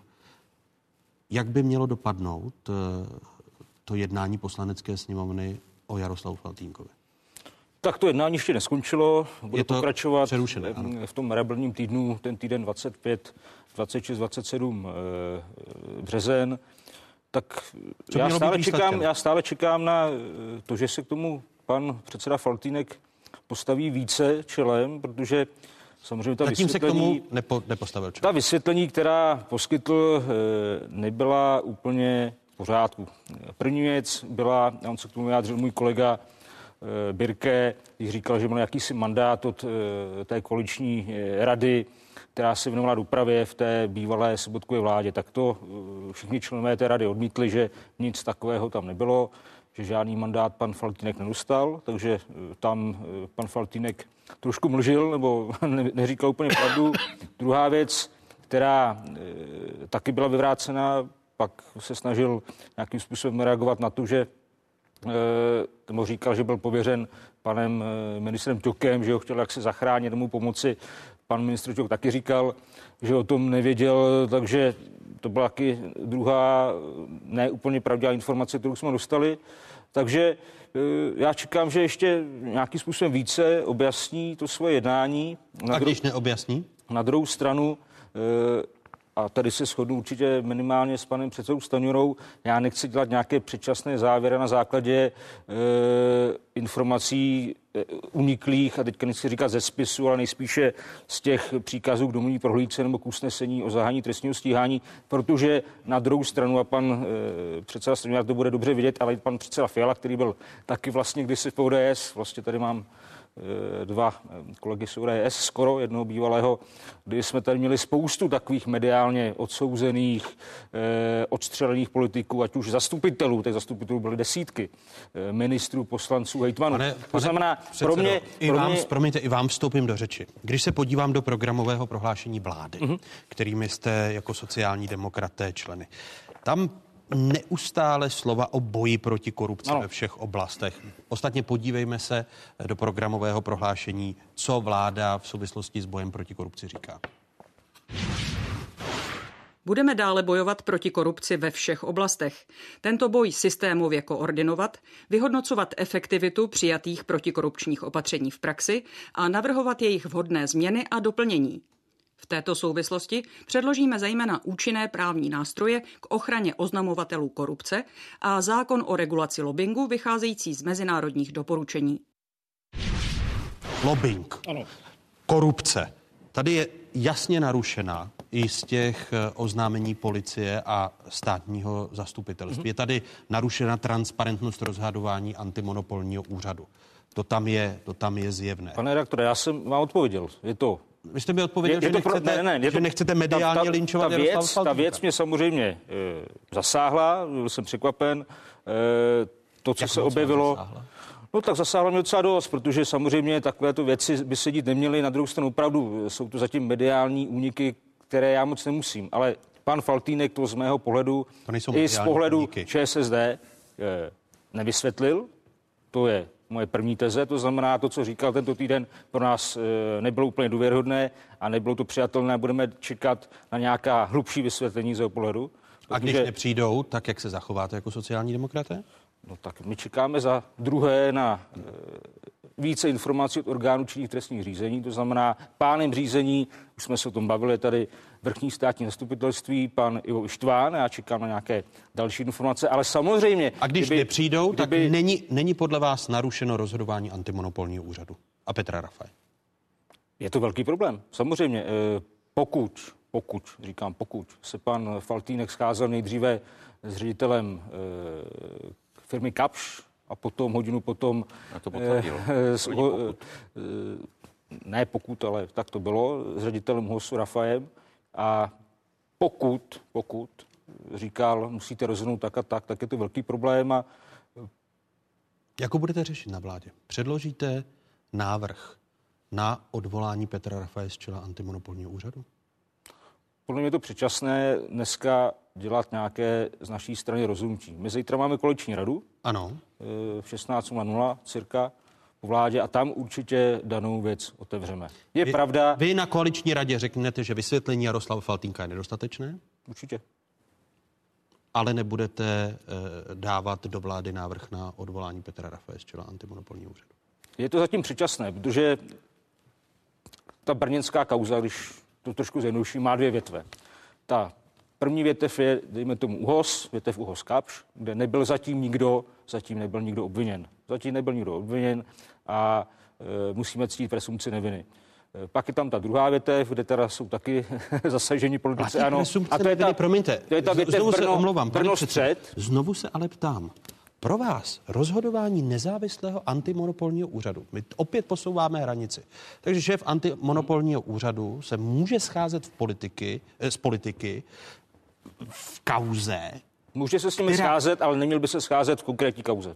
No, ale, ale to byla, proto se ptám, jestli jde teď o to, aby přišel návrh na obvinění Petra Rafaje. Pane redaktor, já vám rozumím. Vy chcete, vy chcete, aby se o něčem dnes mluvilo, jak to máte v té, Ne, v nechci. té reklamě. Nechci, a, a, a, vy chcete slyšet, abych řekl, ano, zítra na vládě nebo zítra na koaliční radě budeme chtít, aby Ne. byl odvolán Petr Rafaj. Já říkám, že to předsedo, budeme nechci. probírat zítra. Mně stačí říci jednoduše, že se v této zemi posouvá hranice toho, co může předseda nezávislého orgánu dělat. Takže když mu kdokoliv zavolá, už tady máme eh, prezidentovi Hochy, kteří si zvou na kobereček soudce v živých kauzách. Tak co bychom tady neměli ještě antimonopolní úřad? Když vám to vyhovuje jako, obča- eh, jako Mně sociální. to nevyhovuje, já jsem říkal, že se tomu budeme věnovat zítra. Vyčkejte zítřejších událostí. Ano. E, na druhou stranu, já se opravdu nechci nikoho zastávat a pan Faltýnek by byl ten poslední. Já jsem řekl své pochybnosti, které jsem měl po tom čtvrtečním hantréna té poslanecké sněmovně. My jsme tam ztratili spoustu času, my jsme mohli projednávat zprávy například o činnosti České televize nebo o hospodaření České televize. Museli jsme tam dvě hodiny poslouchat jakousi obhajobu e, pana Faltínka a pana Ťuka, ale vyčkejme zítřejších událostí. Já jsem na druhou Budete stranu... chtít tedy lepší vysvětlení Jaroslava Určitě, Faltýnka? určitě. A, a v případě, že se to nestane, tak je to pro sociální demokraty tak závažný problém, aby vystavili žlutou kartu svému koaličnímu partnerovi. Tak žlutou kartu, žlutou kartu vystavovali ODSáci, pardon, členové ODS eh, panu Klausovi. Já myslím, že těch, že těch, že těch žlutých karet byla spousta, že to nebyla jenom jedna, protože... A když, když hnutí ano, jak, jaké tedy závěry z toho vyvodíte? Jde mi o čitelnost politiky sociální demokracie? Když Jaroslav Vyčkejte, Faltýnek- vyčkejte zítřejších eh, kolečích jednání. Budeme vyčkávat. Já tady. jsem k tomu vystupoval ve čtvrtek. Za prvé, já tu debatu považuji za důležitou. Nic proti zprávám České televize rok 2016, ale o těch pravidlech a fungování ÚHOSu to pro mě byla důležitější debata. A z toho, co jsem vystoupil, je jasné, že můj názor je, že pan předseda Rafaj má opustit ten úřad, protože spochybnil. Já jsem se úplně vyhnul kriminálním aspektům těch dvou větví, o kterých nic nevím a nemám rád úniky do médií, ne mediální úniky, ale úniky do médií, řízené či neřízené z orgánů činných trestních řízení. Ale co je, a to jsem citoval, vy jste to říkal na začátku, v průběhu veřejné zakázky se zadavatel nebo jeho zástupce s uchazeči může setkat pouze prostřednictvím portálu a webu. Pan předseda Faltýnek si vzal mandát, jak jsem říkal, a roky řeší zakázku na mýto. To znamená, může být chápan jako zástupce toho. Sám sebe pochválil, že on vyjednal slevu a neměl z toho žádnou funkci, takže musel zastupovat zadavatele. Takže já jsem mluvil o porušení zákona zájmy veřejných zakázek, to není trestný čin, to je, jenom byla ohrožena ta zakázka. A kdyby toto Ta se stalo ta- ve ta- vládě, promiňte, kdyby toto se stalo ve vládě, kde byste byli koaličními partnery jako občanští Mhm. demokraté, tak byste přišli s návrhem na odvolání. Tak Petra samozřejmě je to hrozně jednoduché z opozice říct. To jsou- jo. to jsou co by kdyby, to je hrozně- eh, já hrozně si. Ne, to není co by, promiňte. Ale to, t- Eh, já, já řeknu, politika že, zlehčuje nějaké já, hodnoty, Já, já promiňte. řeknu, já řeknu že Eh, ano. Odpověď zní ano na vaši otázku, jenom říkám, že ten argument už ho slyším, jste v opozici, se vám mluví. Moje odpověď na tu vaši otázku, jestli bychom s tím přišli, já se snažím v té opozici vystupovat stejně, ať jsem v koalici nebo v opozici a hájit ta pravidla. Eh, Samozřejmě, že naším úkolem je kritizovat vládu, ale naším klíčovým úkolem mimo jiné, a včera o tom mluvil Petr Fiala, je chránit demokratické nezávislé instituce Demokratické republiky. A už do toho bez sporu patří. Tady to je spochybněno. Já, se, já jsem se úmyslně vyhnul všem těm odposlechům. A, ale není pravda. A teď jak má to interpretace Andreje Babiše. Máme spekulaci, vy jste říkal správně, počkejme na to. Takže máme příběh. Kapš, Petr Rafaj a mezi nimi pošťák Jaroslav Faltýnek. A interpretace Andreje Babiše, kterou jsem četl v novinách, je, z korupce jsou podezření ten první a ten druhý a ten pošťák, který mezi nimi lítal, to je vymyšlená kauza. Jo? Mně to nedává žádný smysl. Tady byla ohrožena důvěra, nestranost a nezávislost rozhodování úřadu pro ochranu hospodářské soutěže a to v tak mimořádně vysoké zakázce. By byla ohrožena a je ohrožena Já- nezávislost NK, eh, ne NKU, ale antimonopolního úřadu. Je- Jako jediná odpověď, která na to může následovat, je, že já nevím. Protože my přece musíme počkat, až co vyšetří policie. To je politizace, spekula, spekulace tohoto problému.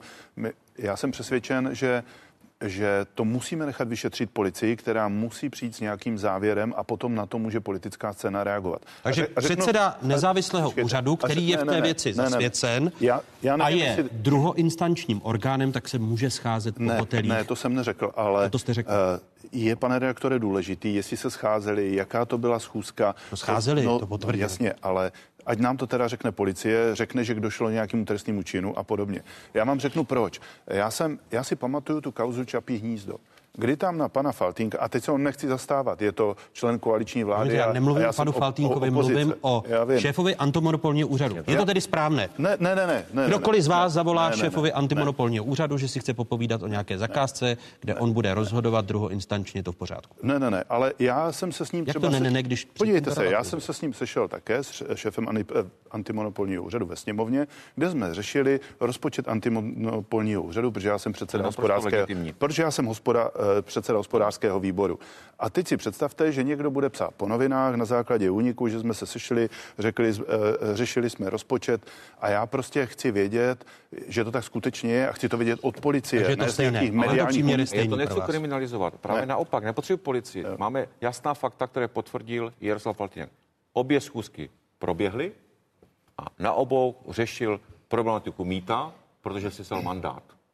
A k tomu, abych odvolal předsedu úřadu nebo vláda navrhla, se nepotřebujeme policii, jenom pokud ohrozil tu nestranost a nezávislost. Já jsem přesvědčený, ne, že Už nikdo ano. nemůže. Už nikdo nemůže. se, končíme je 13 hodin. Tak. Eh, jediné, co jsem se chtěl zeptat ještě na vašeho Ivana Langra, na to, jak eh, výkonná rada zrušila eh, rozhodnutí Olomouckého regionálního sněmu. Je to kvůli Ivanu Langrovi? Byla porušena pravidla. Je to kvůli Ivanu Langrovi? Ne, bylo by to zrušeno v každém případě, ať by byl zvolen kdokoliv, ať by bylo i v jiném regionálním združení. A očekáváte, že regionální združení znovu zvolí Ivana Langra? Tak já očekávám, že si poslechnou komentáře předsedy Petra Fialy, který komentoval jejich volbu, která souladu se stanovami. Říkám, bylo by to slušeno tak, jak tak. V jiném kraji. Takže očekáváte, že Ivan Langer se nedostane do regionálního združení, Já, do té nové já doufám, že i on bude reflektovat vystoupení předsedy své politické strany a že budou reflektovat i delegáti a, a že se zachovají podle kritického názoru, který řekl Petr Fiala velmi silně na tu volbu, která proběhla. Jinými slovy, využili jste těch formálních pochybení. Tak využili. Musíme hlídat pravidla hry, pak bychom nebyla politická strana, ale nějaký e, ochotnický spolek, omlouvám se všem ochotníkům, protože ti to je rádi a nemají pravidla a baví se tím, e, takže bychom... Ale to, Ivan Langer ne. Eh, Ne, zruši- zrušili, anulovali bychom ta usnesení v každém regionu, pokud by proběhla s takovými pochybeními procedurálními, jako proběhly, jak to proběhlo v březnu, na začátku března v Olomouckém kraji. Zbyněk Staňura, Radim Fiala a Jan Chvojka, předsedové poslanských klubů. Děkuji vám a těším se Děkuji za pozvání. na setkání. Děkuji za pozvání. Učíme se z diváky Děkuji. jedničky. Přepněte si na 24 otázky, tam pokračují. Řeč bude nejen o ochraně životního prostředí a o plastech. Pokračujeme po stručných zprávách na 24.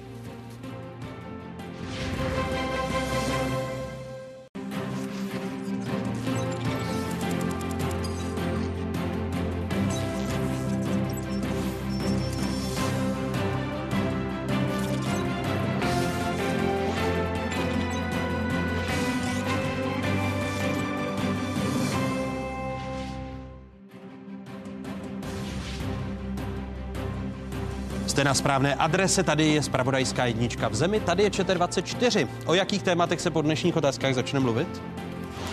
Jak řekl Barack Obama, jsme první generace, která uh, závažněji pocítí uh, změny ohledně klimatu a ta poslední, která s tím bude moct něco uh, výrazněji udělat. Povstání mladých proti starým.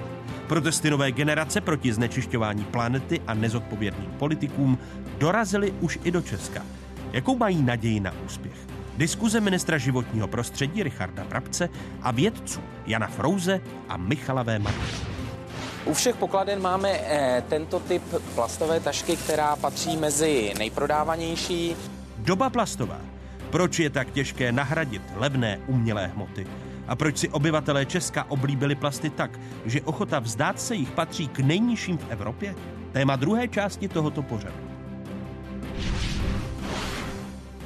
Ještě jednou hezké nedělní odpoledne vám všem divákům z Pravodajské 24, tedy z Pravodajské jedničky v zemi. Stále je tu jedinečný prostor pro diskuzi. Chceme změnu, volá nejmladší generace, vadí nedůsledná ochrana klimatu a pomalé snižování emisí. Tisíce českých studentů a studentek se v pátek připojili k celosvětové protestní akci, nazvané Fridays for Future. Stávky studentů se účastnili mladí lidé ve více než stovce zemí a protestují tak po vzoru 16-leté švédky Grety Thunbergové, která se loni v srpnu rozhodla každý den sedět před švédským parlamentem a požadovala po vládě snížení emisí s argumentem nač chodit do školy, když není žádná budoucnost. A 18-letá studentka Ostravského gymnázia, se kterou jsme mluvili, tvrdí, že znásilňujeme planetu Zemi. Zbývá asi 12 let, než přesáhneme 1,5 stupňů, což je strašně kritický stav. A 12 let není tolik, kolik by si lidi mohli myslet. Je to vážná věc a té planetě ubližujeme. Je to prostě znásilňování planety, protože emise, je to, je to vysoké a lidi se o to nezajímají a politici se o to nezajímají a měli by. Měli by se začít starat, protože ta budoucnost je naše. Nebude to jejich budoucnost, bude to naše budoucnost a my pak budeme žít v tom nejhorším, co oni pro nás vytvořili, což nechceme. Johana Habzová, studentka Ostravského gymnázia. Poslanecká sněmovna v souvislosti se studentskou akcí rozhodla, že se bude na této schůzi zabývat také ochranou klimatu. Stane se tak ve středu 27. března dopoledne. To by měla vláda informovat sněmovnu o svém postoji ke změně klimatu. Dalšími hosty otázek jsou proto vicepremiér, ministr životního prostředí, místo předseda hnutí Ano, Richard Brabec. Vítejte, pane ministře. Děkuji za pozvání, krásné nedělní Tam ředitele Ústavu výzkumu globální změny Akademie věd České republiky Michala V. Marka. Dobrý den, vítejte. Dobré odpoledne. A mé pozvání přijal i ředitel Centra pro otázky životního prostředí Univerzity Karlovy Jan Frous. Vítejte, hezký dobrý den. Dobrý den. Pane ministře, co řeknete mladým studentům 27. března v poslanecké sněmovně? Nejenom 27. března. Já chci především říct, že eh, já mám velkou radost z toho, že se mladí o tuto otázku zajímají. I když vám a... nadávají, vám starým? Z no, tak ano, já, já si myslím, že už eh, samozřejmě mají pravdu. My jsme taky nadávali starým, když jsme byli v tom věku a měli jsme pocit, že všichni udělají blbě. Ale a určitě jsme v řadě věcí i měli, eh, nebo mají pravdu a my jsme tenkrát měli pravdu. Ale trošku nám v tomto mladí křivdí, aspoň této vládě, nebo i té předchozí vládě, protože my jsme jedna z evropských zemí, a nejsou zdaleka všechny, které mají politiku ochrany klimatu přijatou, včetně konkrétních opatření. Jsme jedna ze zemí, která nepochybně splní závazky, které vyplývají z eh, klimaticko-energetického balíčku a také z pařížské dohody jsme jedna ze zemí, která, a já si troufám říct, že e, jsem byl mm, v roce 2014 jako jeden z prvních lidí, ministrů samozřejmě, protože věci už o tom hovořili dávno, kteří začal mluvit o dopadech klimatické změny, o tom, že je nutno se na ní připravovat. E, spíš e, měli studenti takhle aktivně demonstrovat ještě za vlád ODS, Eh, kteří byli chronickými popírači klimatické změny. To ještě byli ale, batolata nebo dokonce... Ale to byli... Že, byli tak, ještě ale, tehdy s permiemi, pane, pane ministře. jsme, a, s permie nedemonstrují, to máte pravdu, ale e, měli to začít dřív, ale zaplať pámu za to. Jenom chci říct, že my nepotřebujeme ani, řekněme, demonstrace na to, abychom něco dělali, ale jsme strašně rádi, že studenti, mladí lidé obecně se o to zajímají a také věřím, že budou mít zájem nejenom chodit na ty demonstrace, ale něco pro to aktivně udělat. A vy připouštíte, protože tady přede mnou je to podepište prohlášení eh, v návaznosti na tu páteční akci. Cituji kde vás kritizují jako vládu a jako ministra. Příkladem může být prolomení limitů těžby, emisní výjimky pro uhelné elektrárny nebo neudržitelné nakládání se zemědělskou půdou. Náš stát investuje z převážné většiny do fosilního průmyslu namísto do čistých zdrojů energie. Připouštíte si, že tato výhrada směřuje k vám a že byste měl přidat? Uh, ona směřuje, já si myslím, že zdaleka nejenom k ministrovi životního prostředí, to je jeden člen vlády. A uh, víte, Česká republika se těžko, protože my jsme stále ještě eh, nejprůmyslovější stát v rámci Evropské unie a je těžko z hlediska obnovitelných zdrojů nás asi porovnávat se Švédskem, s Dánskem nebo i dokonce s Německem, protože samozřejmě my to moře severní nebo baltské nemáme na ty, na ty větrníky. O tom, že máme ještě nějaké rezervy je, o tom nepochybuju. Ale není to tak, že bychom vůbec nic nedělali. Že bychom Jaký konkrétní závazek dáte studentům 27. března ve sněmovně? Eh, dám jim mnoho konkrétních závazků a kroků, které máme v politice ochrany klimatu a řeknu, jak je naplňujeme. Eh, jenom řeknu... Půjde tam nějaký nadrámec toho, co dnes, k čemu jsme se zavázali a ty úspěchy, o nichž mluvíte? Já bych tam řekl rád, a tady i v tomto pořadu oznámil poprvé rád jednu věc. Já bych rád po vzoru Německa založil eh, nebo přispěl k založení takzvané uhelné komise, protože tam je takzvaná uhelná komise, kde eh, velmi široká skupina odborníků, vědců, manažerů, politiků a taky nevládek hovoří o budoucnosti spalování fosilních paliv, protože my jsme to řešili v rámci eh, diskuze o státní energetické koncepci. Mně se ten německý model líbí. To znamená, abychom si řekli, jaké jsou reálné možnosti České republiky, možná ještě v rychlejším přechodu z fosilních paliv na eh, samozřejmě obnovitelné zdroje a na jádro, protože my jenom na těch obnovitelných zdrojích samozřejmě zůstat nemůžeme. Takovou pozici nemáme. Když tedy v tom prohlášení studenti píší, náš stát investuje z převážné většiny do fosilního průmyslu na místo do čistých zdrojů energie, tak vy eh, studentům slíbíte vzniku helné komise. Já jim řeknu ty konkrétní kroky, které jsou připraveny i v rámci vlastně státní energetické koncepce, která mimo jiné let, eh, letos a nejpozději na začátku příštího roku se bude pracovat na aktualizaci a budeme se bavit o tom, jaké jsou reálné možnosti, protože my máme závazek do 2030 snížit emise CO2 nebo skleníkových plynů minimálně o 40% My dneska už vidíme na to, že bychom se mohli dostat možná až 45% a za určitých dodatečných opatření ještě, ještě dál, takže skutečně ne, rozhodně nesedíme se založenýma rukama. Podepsali byste vy dva, pánové Marku i Rouze, vy byste podepsali tu jejich eh, petici nebo prohlášení? Já si myslím, že není důvodu nepodepsat, protože součástí demokracie mimo jiné je i to, že lidi vyjadřují své názory a mě na tom skutečně velmi těší, co, to, co tady už padlo, že mladá generace, který se to opravdu bude týkat, že se prostě k tomu vyjadřuje, čiže si myslím, že na tomhle není žádná neschoda, že bychom se k tomu pozitivně ne, nevyjádřili. Určitě, já si myslím, že to je jako cená věc, protože právě to globální oteplování tím, že se to děje jako eh, na úrovni planety, děje se to prostě na úrovni, která přesahuje toho jednoho jedince, tak je často pro ty lidi těžko jako uchopitelná, co já s tím jako můžu dělat. A ty lidi si i těžko dokážou představit ty rizika, která to přináší. Jo. My tady říkáme, že se zvedne hladina oceánu, no ale tak my jsme daleko od oceánu, že jo, to spoustu lidí nebolí, ale už ta budoucí generace může pocítit to, že to, co my dneska vnímáme jako velké tepelné extremity, prostě vlny vedér a tak dále, že se stane normou, že jo, a vlastně v geologické historii země už několik takových neantropogeně vzniklých velkých klimatických změn bylo a všechny byly vlastně, nebo ne všechny, ale řada z nich končila těma velkým, těmi velkými vymíráními, kdy vymřelo víc než polovina eh, organismu na planetě. Čili eh, samozřejmě to se netýká teď toho jednoho a půl nebo dvou stupňů, ale kdyby tohleto pokračovalo, tak skutečně to může vést takovéhle globální katastrofě. Čili... A mají studenti, pane profesore, pravdu, když říkají, že politici mají málo ambiciozní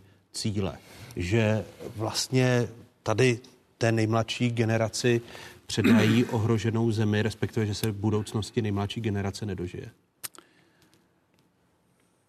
Samozřejmě ze svého pohledu, z pohledu těch možných dopadů a těch rizik, jak si pravdu mají.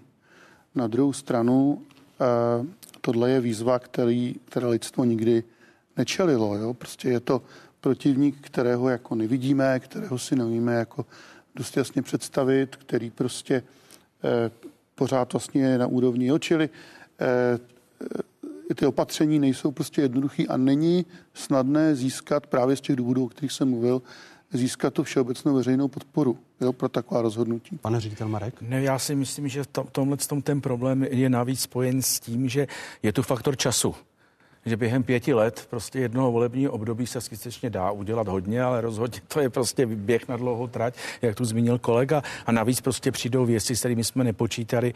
Teď si ne, nebuďme jaksi optimisté, ale to masivní umírání lesů v České republice znamená to, že ty lesy, které byly tím úložištěm uhlíku, se mohou velmi lehce během pár let možná příštího roku stát zdrojem uhlíku. Či to jsou věci, kterými nikdo nepočítal a navíc ještě poslední eh, doplnění. Problematika globální změny je prostě mezirezortní. My nemůžeme říct, to patří jenom ministerstvo životního prostředí a tento musí řešit. To je ministerstvo průmyslu, ministerstvo zemědělství. Čili je to velmi složitá problematika, ale ano, prosím vás pěkně, pane ministře, jistě, vždycky se dá říct, přidejte. No tady máte ministra, který je vicepremiérem a je místo předsedou nejsilnějšího hnutí eh, vládního, tudíž od něj... No, tak o to použijeme to... citát z jednoho českého filmu, pane správce, musíte se víc snažit. No. Greta uh, Thunbergová, už jsem mi tady zmínil, uh, Bylo jí 15 let, když inspirovala tisíce dětí a dospívajících po celém světě. Zmínil jsem také, že se loni v létě rozhodla každý den sedět před švédským parlamentem a vyžadovala po něm snížení emisí, respektive po švédské vládě. Po švédských všeobecných volbách pokračovala ve stávce každý pátek. Švédští levicoví poslanci ji za to nominovali na Nobelovu cenu míru. Cituji její slova. Naučila jsem se, že nikdy nejste příliš malí na to, abyste mohli něco změnit. To řekla v polovině prosince na klimatické konferenci v polských Katovicích před světovými lídry. Padla i tato slova. You only speak of green, eternal economic growth because you are too scared of being unpopular.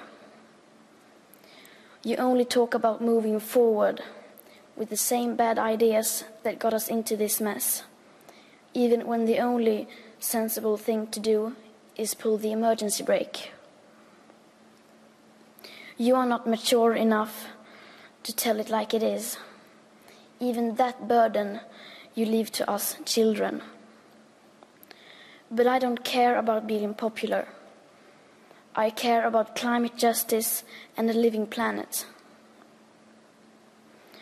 Our civilization is being sacrificed for the opportunity of a very small number of people to continue making enormous amounts of money.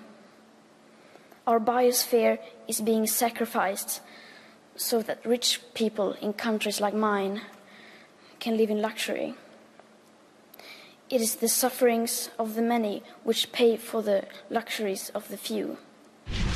Greta Thunbergová, eh, která inspirovala mnoho studentů, požadavky nejmladší generace se dostaly i do Evropského parlamentu. Ten týto, tento týden schválil rezoluci, ve které europoslanci vyzvali Evropskou unii, aby přehodnotila své střednědobé klimatické cíle, aby mohla k roku 2050 dosáhnout nulových čistých emisí skleníkových plynů. Podporujete tu rezoluci, pane vicepremiéra? Já vám řeknu něco, co právě eh, asi studenti, nejenom ti, kteří tam v pátek demonstrovali, ale obecně třeba neví. A je to důležité si to uvědomit, protože ono jedna věc je něco říct a druhá věc je jít o obrovsky naprosto revolučním způsobem proti vlastním, řekněme, proti vlastním potřebám, proti vlastnímu sobectví, proti vlastní, řekněme, touze mít lepší mobil, eh, kupovat si pořád nový oblečení, mít lepší auto. A Eh, já jenom řeknu, že my jsme vyhlídli do toho roku 2050 v České republice eh, v rámci té naší politiky ochrany klimatu a modelujeme tam scénáře, jak by vypadala Česká republika eh, v roce 2050, aby uspořila, řekněme, 80 až 90 emisí skleníkových plynů oproti roku 1990. A tam zjišťujete takové věci, že by tady nemohlo být ani jedno auto na fosilní paliva, Eh, samozřejmě už bychom museli dávno přestat topit fosilními palivy. Muselo by to dramaticky znamenat úsporu třeba z hlediska živočišné výroby, protože to je taky, samozřejmě eh, zemědělství je taky výrazným emitentem. Eh, prostě znamená to revoluci v nás. A to je to, to co říkala, to, co říkala ta švédská studentka, já říkám tesa do skály, to jsou úžasná slova. A to říkám bez jakékoliv ironie a až bě, mráz člověku běhá po zádech, protože ona má pravdu. Ale, ale jinými, jinými slovy, ale, ta rezoluce schválená Evropským parlamentem v tomto týdnu je nerealistická. Ona je realistická. Eh, já myslím, že Evropa jde, Evropa je ten lídr, ale my si musíme uvědomit, že Evropa má dneska necelých 10% podílu emisí skleníkových plynů na světě. Nejvíce má Čína, 25% USA mají 16% Rusko, Brazílie. To znamená, je to o té celosvětové solidaritě, protože i kdyby Evropa zítra přestala topit, svítit, jezdit autem, tak nezastaví tu klimatickou změnu. A to je něco, co prostě si musíme všichni uvědomit, že to je světová solidarita. A taky podívejme se, a důležité, to tady pánové řekli, ono je důležité, jak to vezme ta společnost, protože podívejte se na hnutí žlutých vest. To začalo třeba tak, že prezident Macron, bylo tam rozhodnutí zvýšit, eh, zvýšit daň na pohonné hmoty ale ty lidi už nebyli ochotní to nést a najednou tady máme demonstrace. Takže je to obrovská edukace, je to o té mladé generaci, ale je to také o tom, abychom si uvědomili, že to vůbec není jenom eh, prostě říct, že to nějak někdo za nás vymyslí, to za nás vymyslí věci, že vymyslí prostě termojadernou fúzi a nebudeme mít problém. Vy osobně si ale myslíte, že Evropská unie dosáhne v roce 2050 té takzvané uhlíkové neutrality? Já se domnívám, že jako evropská, že to je nesmírně ambiciozní scénář. Podle mě ne, nedosáhnou jít daleka všechny státy. Já si to třeba nemůžu představit u Polska, dovedu si to představit u severských zemí, dovedu si to představit u Německa, aby, tomu, aby to dosáhla celá Evropa jako celek, vidím nesmírně ambiciozní, teoreticky proveditelné, prakticky to znamená revoluci v našich hlavách ve všem, prostě výraznou. Jinými slovy, nemyslíte úrovně. si to, že Evropa Já jako si- celek to naplní? Já si myslím, že Evropa má jako jediná šanci se k tomu přiblížit, ale nemyslím si, že je Nenaplní to to. schopna to naplnit. A Česká republika bude patřit mezi těmi státy, kteří to naplní? Česká republika bude patřit mezi ty státy, které podle mého názoru budou v tomhletom ambiciozní, ale pořád si musíme vzít v úvahu tu naší e, geografickou polohu, ale do toho roku, víte, těch dalších 30 let e, ta věda, výzkum určitě nebude stát, takže já doufám i v tohleto. Ale musím říct, že prostě pořád my, ta, u nás ta doba uhelná skončí někde kolem e, roku 2040. Skončí ty výrazně dříve by znamenalo poměrně jako dramatický, řekněme, rozvrat někde, ale ne- neříkám, že to není, není reálné. Bude to velmi obtížné. Já si myslím, že Česká republika má reálnou šanci, aby v roce 2050 se pohybovala někde mezi i tak to bude velmi ambiciozní, někde kolem 80, 85% snížení emisí CO2, když všechno dobře půjde. Pane řediteli Marku, co říkáte té rezoluci a její naplnitelnost? Nevíte, v tomhle tom myslím, že budu souhlasit s tím, co zde bylo řečeno. My tady opravdu stojíme mezi zásadním rozhodnutím, kam půjde celospolečenský vývoj. Že jak já vždycky říkám svým studentům, my musíme vztah k našemu prostředí, vztah k globálním změnám zakomponovat do naší obecné morálky. A to je velký problém, samozřejmě změřit to myšlení. Včera jsem díky vašemu pořadu se byl ostříhat v jednom nákupním centru, když vidím ty rodiny, které tráví víkend tím, že se pohybují nákupním centrem, no tak co to, co to obrazuje? No prostě tam, tam to, to nastavení té společnosti je stále ještě někde trošku jinde. Na tu spotřebu, jak jste už to zmínil. Čili tady fakt stojíme před velkým problémem měnit eh, to myšlení a v tom případě, i když bylo zmíněno, že ta Evropa vlastně svým způsobem na tom globálním světě není tím nejvýznamnějším hráčem, tak si stále myslím, že je dobře, že tak činí. Já, když mám dítě ve škole, tak taky budu chtít, ty- tak dobře jsi jediný, kdo jsi slušnej, tak ale buď slušnej. Protože budeš prostě t- držet tu linku, která pak někam povede. Čili v tomto smyslu... A to přehodnocení těch eh, klimatických cílů a možnost uhlíkové neutrality evropské. Prosím vás, my k tomu stejně jednou dojdem. Já si nedovedu představit. Ale než dojdem, kdyby- pojdem, Kdybychom tady byli v- na konci 30 leté války a já vám řeknu, že přestaneme vyrábět halapartny, tak mě nebudete věřit, protože tu halapartnu potřebujete, abyste píchnul toho protestanta, že jo? Takže se možná stane, že opravdu zjistíme, a i ty Poláci, že to uhlí prostě už neprodají. Pane ředitel. Eh, Je to, eh, je to nezbytné. Já si netroufnu tady věštit, jestli dosáhneme nebo nedosáhneme. Ale chtěl bych říct jednu věc. My jsme se tady bavili o tom uhlí. Eh, Ono to není o tom, že ty vědci vymyslíme nějaké novější, techno- my něco vymyslíme, ale říkali jsme si to uhlí, eh, těžba uhlí, přestože nám to dneska nepřijde, to byla ve svém počátku velice environmentální iniciativa, protože na výrobu tunu oceli potřebujete daleko méně uhlí než dřevěného uhlí. Na to jste potřeboval několikrát víc ještě množství těch stromů. Jo? Přitom jste spaloval to uhlí, přitom když eh, vznikalo to dřevěný uhlí, tak vznikla celá řada emisí. Jo? Čili eh, výroba pomocí toho uhlí byla obrovsky eh, ekologicky jakoby čistá v porovnání s tím předchozím, eh, s tím předchozím způsobem. Ale my jsme to zcela eliminovali tím, že ta spotřeba oceli prostě o několik řádů stoupla, jakmile jsme vyvinuli tady ten čistší a, a, a i ekonomicky výhodnější model. Čili eh, tomu se říká rebound efekt. My vždycky, když něco uděláme čistěji, tak si to zašpiníme tím, že toho uděláme mnohem, mnohem víc. A tohle je důležitý, prostě říct si, že my toho můžeme dosáhnout, ale není to tak, že dáme vědcům nějakých pět peněz, aby něco vymysleli, ale budeme muset míň spotřebovávat. Každý z nás bude muset míň spotřebovávat. Jo? A e, prostě... Ale to, to že dnes to je třeba... i těmi vládními opatřeními, eh, dejme tomu zatížením té naší spotřeby, k tomu potřebujeme tolik spotřebovávat, A není to to, že nás stát motivuje k tomu, abychom spotřebovávali, protože nám roste HDP. Určitě, uh, určitě ty, ty, ty stávající ekonomiky jsou hodně postaveny prostě na spotřebě. Obsest tím HDP, že jo, můj oblíbený graf, který ukazuje studentům, je závislost sexual satisfaction na HDP a ta je zajímavá tím, že žádná není. Jako, jo. Hmm. Největší spokojenost se sexuálním životem hlásí obyvatelé Vatu Vatu s relativně nízkým HDP. Jo. Takže spoustu věcí si za peníze prostě nekoupíte. E, jo, ale, ale, ale my si to takhle tady říkáme, ale prostě ten mindset e, lidí v té společnosti prostě je nastavený, odvíjí se náš společenský status, se odvíjí od spotřeby, jo. Celá řada věcí, které prostě děláme, se odvíjí od té spotřeby a ta společnost vlastně postavila tu spotřebu na určitý piedestal a je to prostě jako ústřední, e, ústřední jako moto té společnosti a to je věc, která je třeba změnit a to není jednoduchý. To nebude jednoduchý a je třeba, aby se toto lidi uvědomili. Pane a navíc to je ještě jeden ekonomický argument. Já jsem byl upozorněn když s jedním kolegou na nějaké práce z poloviny 19. století Jevons, Jevons, jestli to říkám správně, to jméno, je upozorně na to, že není pravda, že když některý zdroj využíváte efektivněji, že snížíte jeho spotřebu. Ano. A to je velký paradox, který mě, jak mě to šokoval. A ty jsi to přesně teď jako říkal, to je přesně, že skutečně to, to je, to, to, a to je, bych řekl, velmi, velmi, pozor na to, že my furt razíme, ano, budeme efektivněji, budeme sustainable, to ještě vůbec neznamená, že prostě snížíme tu spotřebu. Pane ministře? Víte, já si myslím, že my máme teďka eh, krásnou a naprosto živou skuteč, eh, zkušenost, jakým způsobem eh, se to do těch hlaviček i dětských, ale i těch dospělých dá dostat efektivně.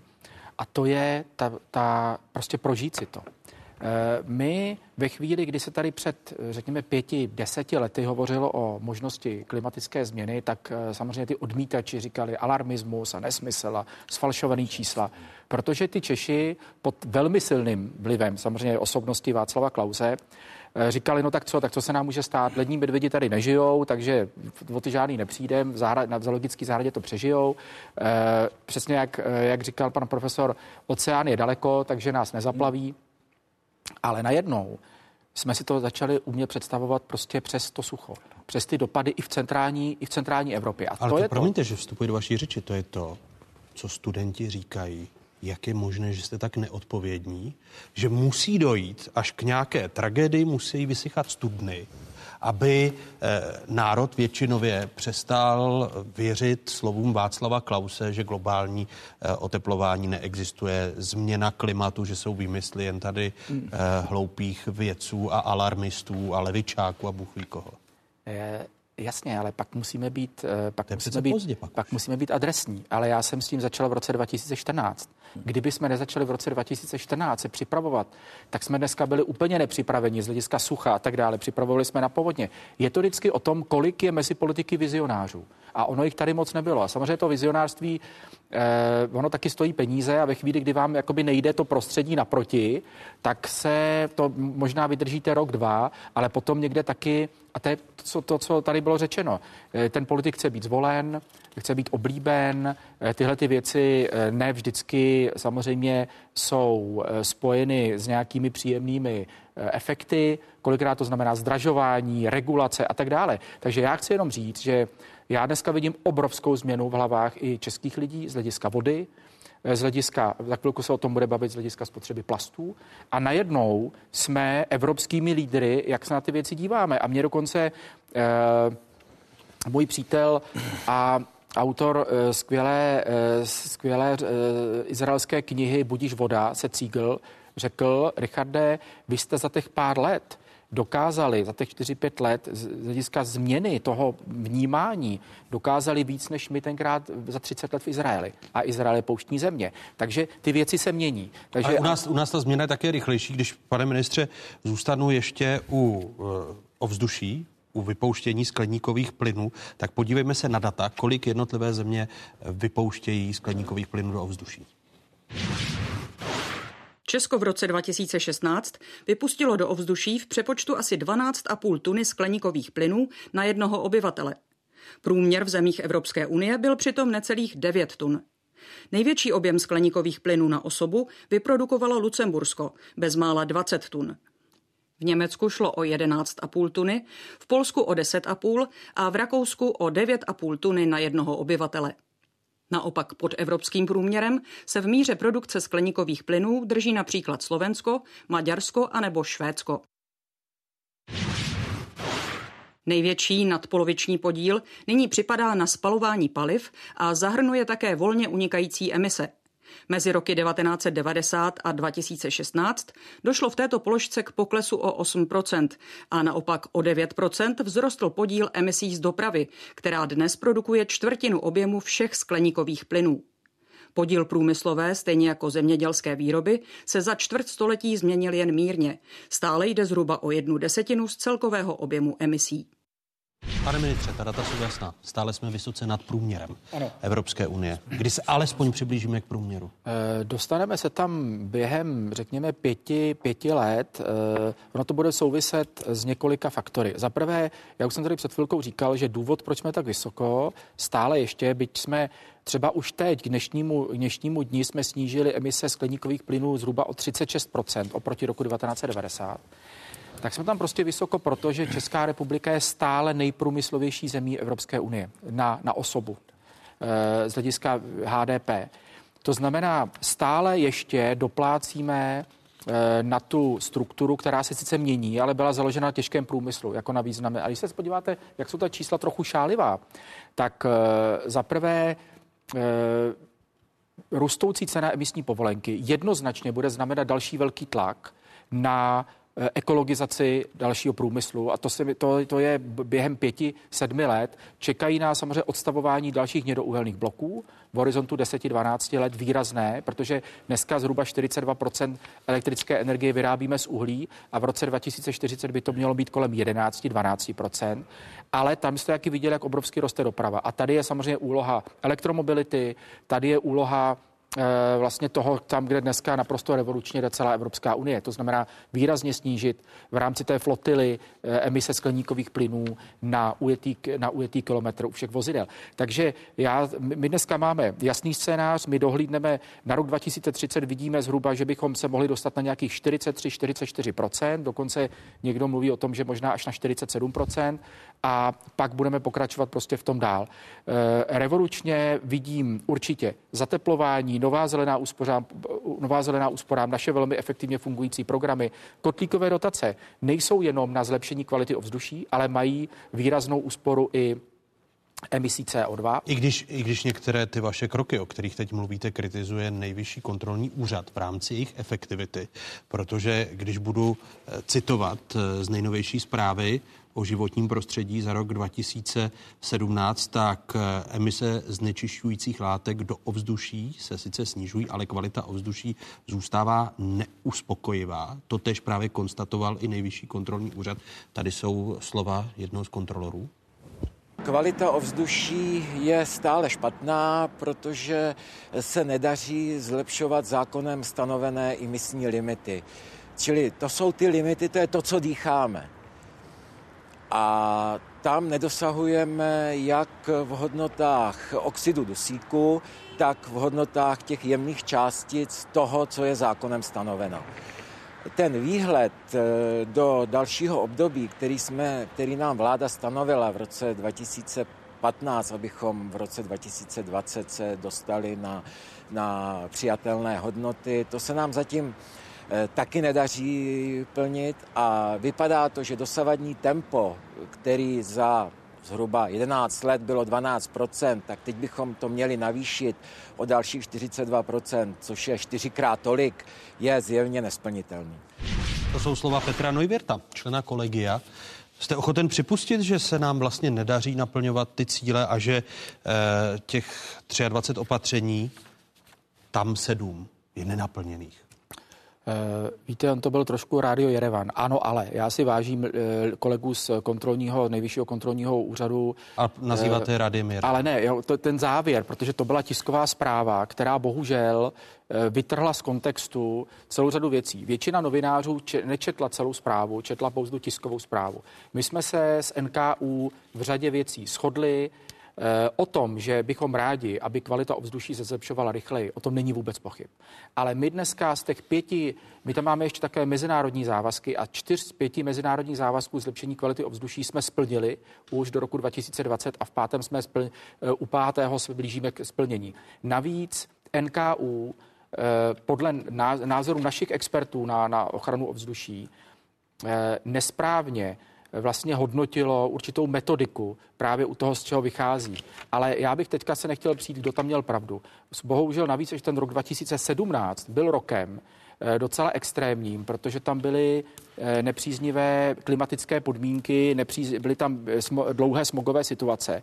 Ale Či, se čímž podíváme... teď mluvíte, pane ministře, zase o této zprávě? To je zpráva o životním prostředí České ano, republiky, ale ono to, ono to... která také konstatuje v souvislosti s ovzduším, jestli se nemýlim, tak podobné věci, které konstatuje i nejvyšší kontrolní úřad. Tedy, že je kvalita ovzduší neuspokojivá, Pane doktore, aby, by bylo, aby mi bylo dobře rozuměno, já bych byl nejšťastnější určitě, kdyby to šlo rychleji. Ale když se podíváme na to, a to mě tam mrzelo, že třeba tam byly e, námitky proti systému kotlíkových dotací, že nic nepřináší. Kotlíkové dotace, jenom ta první etapa, nebo ty zatím ty tři vlny, přinesly úsporu ročně 2,5 tisíce tun prachu. 2,5 tisíce tun prachu s karcinogenním benzoapirenem. Kotlíkové dotace a platí Evropská unie, Evropská komise dává za vzor eh, perfektního programu, který doporučuje Polsku, Slovensku, Rumunsku. A já říkám, kdyby ty kotlíkové dotace tedy nebyly tak úspěšné, jak i tvrdí NKU, nebo tam se nad tím pozastavuje, tak si myslíte, že někdo, kdo nám na to dal 9 miliard korun, by to dával za vzorový program? Eh, já se tam prostě jenom neschoduju s některými parametrickými věcmi, ale o tom, že bychom rádi zlepšovali kvalitu ovzduší rychleji, to je pravda. Ale když se také podíváte na ty příčiny, tak zjistíte, že většina toho, co nám tam NKU vyčítá, se ani tak netýká ministerstva životního prostředí jako dalších věcí. Například, že se pomalu staví. No to je pravda. No tam je jsou o... i výtky, promiňte, tam jsou chybějící vozy s ekologičtějším pohonem ve státní správě. Malá podpora pro výměnu starých aut za novější. Stále jsme eh, šrotiště nebo odkladiště starých aut Evropy. Velmi bychom, a... lidi, pane doktore, lidi by rádi kupovali nová auta, ale nejsme Německo, oni na to ty lidi prostě nemají peníze. Jo? A... No ale to je to malá podpora pro výměnu starých aut. Nemají.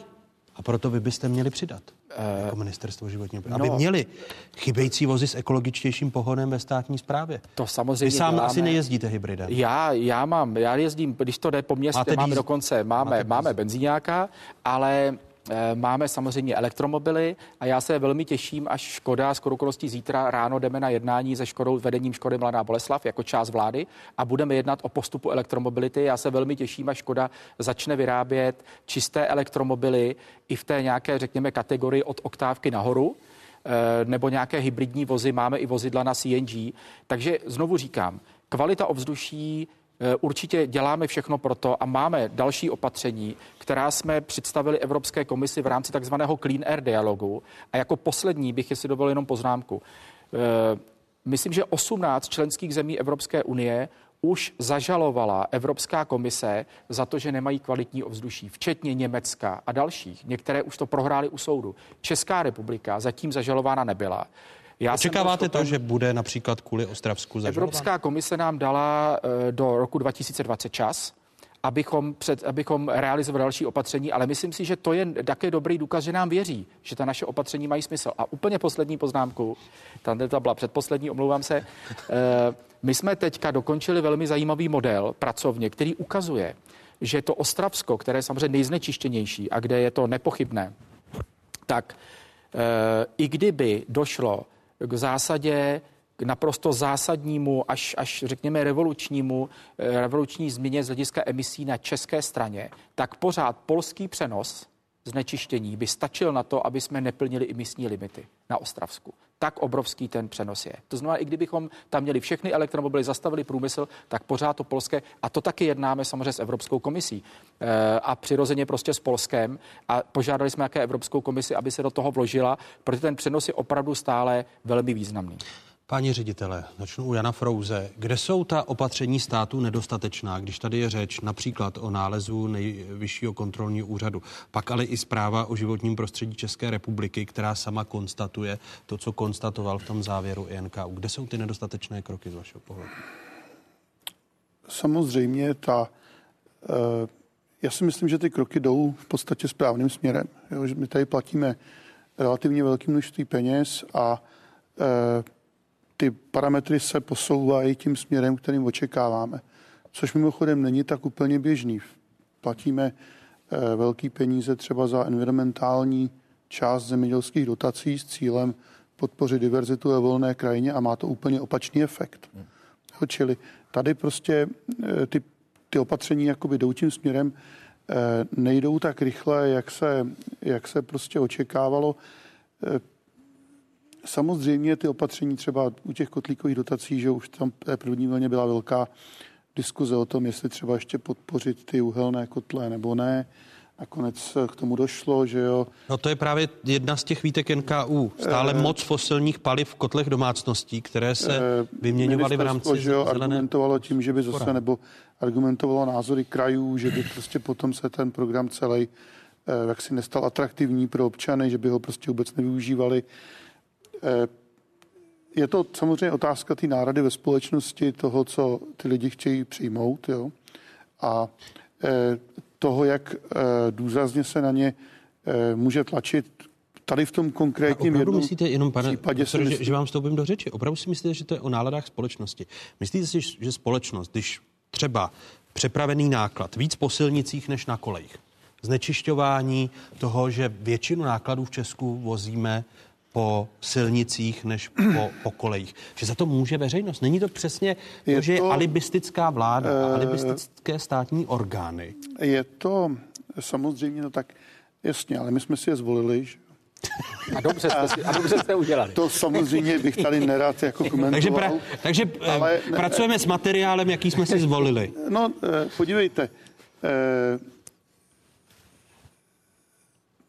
samozřejmě, ano, ta vláda chce být populární, že jo, jak už tady bylo řečeno, chce, nechce dělat nepopulární kroky a řada těch kroků, které jsou potřeba udělat k tomu, aby se to, aby se to životní prostředí nějakým způsobem zlepšilo, eh, nejsou populární, nebudou populární. Jo? Takže eh, to bych řekl, že je takový trade-off. Jo? Čili eh, tady třeba se mohlo jakoby uplatnit více odvahy. Že? Druhá věc, kterou já bych osobně vnímal za cenou, my jsme se tady bavili o vizionářích. A ty vizionáři e, jsou tady projekty skutečně vizionářské, že. Já nevím, e, Dry Hot Rock, prostě projekt, že jo, tady na vytápění e, Toměřic, prostě, že jo, který taky jako těžko získává nějakou, prostě celá řada takovýchhle projektů, který jsou, nebo ne celá řada, ale prostě jsou takový projekty, které jsou jako hodně vizionářský a je, a neříkám, že třeba budou úspěšný, ale prostě je obtížný pro takovýhle projekty, které nezapadají do žádné škatulky, eh, schánět podporu. Jo. Čili eh, určitě jako proto stát by měl být přece odvážnější a měl ano, by tyto věci podporovat. Eh, by...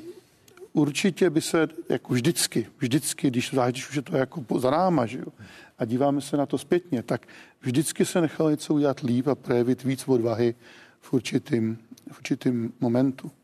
To bez pochyby platí i tady. E, já jenom chci říct, že e,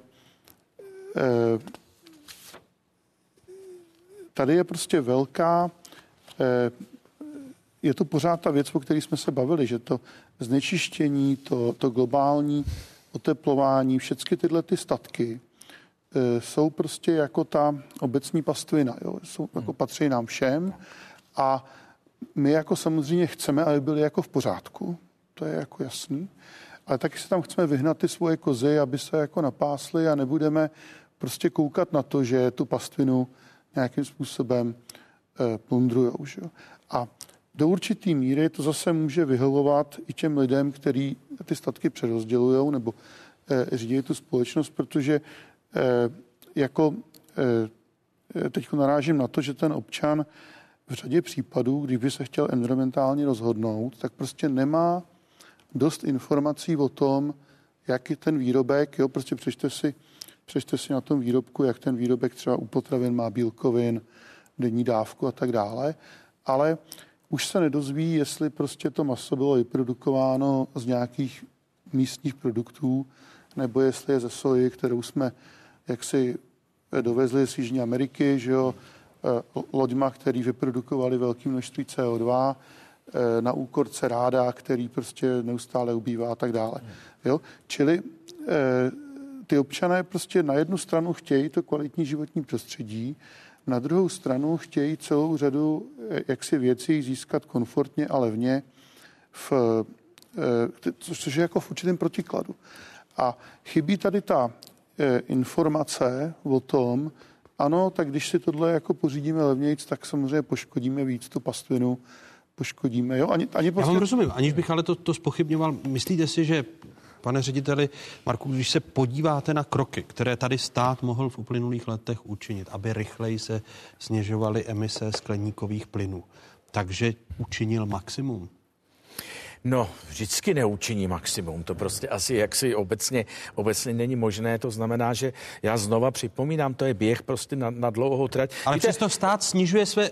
Já jsem tady zmiňoval několik těch opatření. E, stále i v rámci kotlíkových dotací. V první fázi podpora fosilních paliv, hmm. e, nepodpora výměny automobilu. Nemluvě o našich oblíbených eh, filtrech a jejich odstraňování, o čem, jsme, o čem se mluvili. Takže to hází jednotlivé úřady na toho druhého může a my to, to polit... řešíme, pane my to řešíme. Víte, to, to si to, že v 90. letech jsme se velmi prstili tím, že jsme začali odsiřovat prostě elektrárny v severních Čechách, tak najednou jsme byli prostě kingové, že to jsme udělali pro ekologii, že... ale na druhé straně ty problémy prostě narůstají, narůstají a to, co tady zmínil pan minister, že najednou se prostě objeví emise i z Polska, tak to zase se vrací k tomu, co já vždycky říkám, co máme udělat? Říká, no ano, jednejte lokálně, myslete globálně.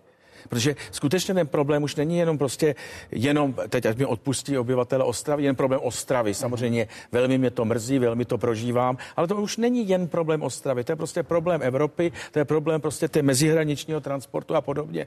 A měl by se mi byla ta poznámka mého kolegy prostě o té obecní pastvině, to si myslím, že je prostě jako kladívka, tato společnost je nastavená na spotřebě, že jo, denně jsme masírováni, kupujte, vyhoďte, kupte nové, tak prostě tak ta společnost myslí. No ale to záhy se dostaneme k nakládání s odpady, ale jestliže podle dát hnutí Duha, které na to upozorňuje opakovaně. Téměř 60% lidí v České republice žije v oblastech, kde jsou překračovány hygienické limity pro znečištění ovzduší a e, přitom máme my e, ty normy a ty limity benevolentnější, než doporučuje Světová zdravotnická organizace, tak je to přece on tom, abychom si stanovili přísnější limity. My stejně nedodržujeme ani těch 60, mm. eh, těch 60 a nejde jenom o Ostravsko. Tak a je, jestli, jestli můžu úplně, víte, já chápu, že se nemůžeme navzájem hladit po srsti, má to být debatní program s jistým konfliktem. Zatím, zatím se hladíme, nebo vy se hladíte. ale uh, a já si myslím, že, že ale s pány, já se znám s pány profesory relativně dlouho a já věřím, že i oni potvrdí, že my se opravdu o řadu věcí snažíme. Ta setrvačnost je dlouhá, ale já si troufám říct, že naše projekty typu dešťovky, nový zelený úsporám, kotlíkových dotací jsou hrozně úspěšný a opravdu mají totiž ten ten hrozně důležitý aspekt, že do toho ty lidi vtáhnete, protože když to těm lidem naregulujete, na, nanutíte, zdražíte jim to, oni to nevemou za své. My jsme vymysleli takovýto win-win, že skutečně to potěší srdce ekologa i e, tu peněženku toho ekonoma. To já si myslím, že jsou strašně důležitý programy, protože potom máte šanci, že ty lidi to vezmou za své. A e, já se jenom kratouce jenom zastavím u té poznámky, kterou jsem měl před chvilkou.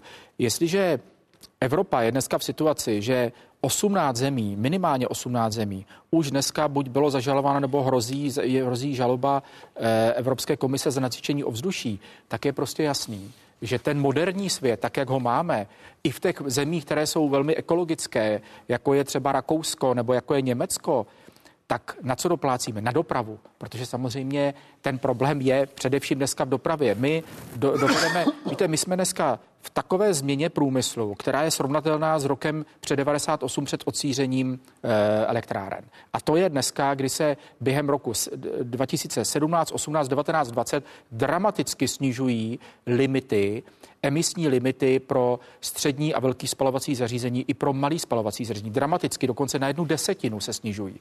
To znamená, my ten průmysl výrazně zekologizujeme během velmi krátké doby. Ty emisní povolenky, pokud stojí 20 euro a víc, tak už jsou pro někoho takřka likvidační, aby používal fosilní paliva. A dneska třeba Čes odhaduje, že ty emisní povolenky mohou za pár let klidně stát 100 nebo 150 eur za tunu. A pak je jasný, že to skoro nikdo z těch fosilních paliv nepřežije. Ale doprava nás bude trápit. Protože to je Pane něco... Ministře, promiňte, ta nás, trápí, ta nás trápí už mnoho let. Mnohokrát jsem tady říkal a ptal jsem se vašich předchůdců, ale i vás, stejně jako ministrů dopravy. Proč regulativ, kterým je mýto, eh, nevede k tomu, aby vláda ho použila a aby přesunula velké množství nákladů na železnici? Je to prostě, můžeme stokrát myslet globálně a, a, a jednat lokálně, ale my jednáme lokálně v tom, že nevyužíváme já jsem, ty já, ano, já jsem se na tohleto ptal pana e, ministra dopravy a dostal jsem informaci, že Česká republika v rámci evropského systému mýta si prostě nemůže nasadit tak vysoké mýto, jako by třeba si sama představovala. A já, protože to byl přesně můj nápad. Říkám, pro boha, tady se staví další a další sklady. Vy jste si ověřili, vy jste si ověřili jestli vám neklame? Eh, My jsme, já jsem se dokonce na to ptal i prostě jakoby mých kolegů, kteří sice nejsou odborníci na, na mýto, ale pohybují se kolem elektromobility a těch věcí. Oni mi řekli, že našli podobné informace. Ale i pan ministr Ťok říkal, ano, my jsme připraveni zvednout tu sazbu v rámci maximálně těch možností, které bychom notifikovali u Evropské komise.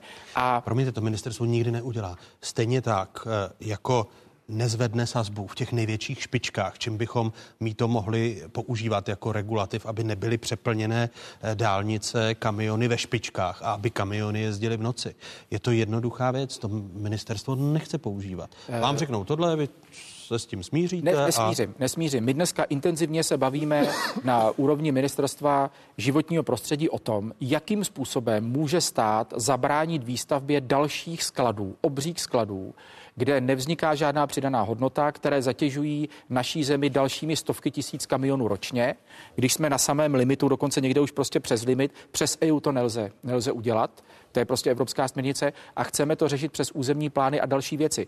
Mně se tohle to nelíbí a určitě jsme se nejsme schopni nebo nejsme ochotni se prostě smířit s tím, že sem přijede dalších milion kamionů. Ve finále ty sklady nezaměstnávají skoro žádné lidi, ani žádnou nezaměstnanost už dneska skoro nemáme. To znamená, přidaná hodnota pro Českou republiku není takřka žádná, ale dopad na životní prostředí je drastický. To vám mohu slíbit, že eh, mě z toho klidně vyzkoušejte, až se příště potkáme. Který té věci konkrétní krok tedy? eh, Který konkrétně, no, jakým způsobem tomu Česká republika může reálně zabránit, jak třeba vláda eh, tak jako rozhoduje o investičních pobídkách, a to by bylo ideální, aby vláda prostě rozhodla, že tento záměr nechce v České republice, protože prostě jí škodí. Dneska ta možnost tady není. Eh, Rok 2050. Do něj bude v oceánech víc plastů než ryb, pokud se nezmění způsob výroby a užívání plastů. Uvedla Evropská komise, když před rokem představovala novou strategii, jak chránit životní prostředí před plasty. Do roku 2030 mají být podle ní všechny plastové obaly v Unii recyklovatelné a má dojít k výraznému omezení používání plastů na jedno použití. Přitom některé plasty stále končí na skládkách. Další možnosti, jak vrátit například petlahve zpět do oběhu, je zálohování. Jednou z největších výzev dnešního letošního roku, roku 2019, je změna klimatu a samozřejmě recyklace a opětovné využívání materiálu je jedna z cest, jak těchto cílů dosáhnout. Cíle konkrétně na PET lahve jsou v roce 2029 stanoveny na 90% a ve světě se ještě nikde nepodařilo dosáhnout toho cíle bez zálohových systémů.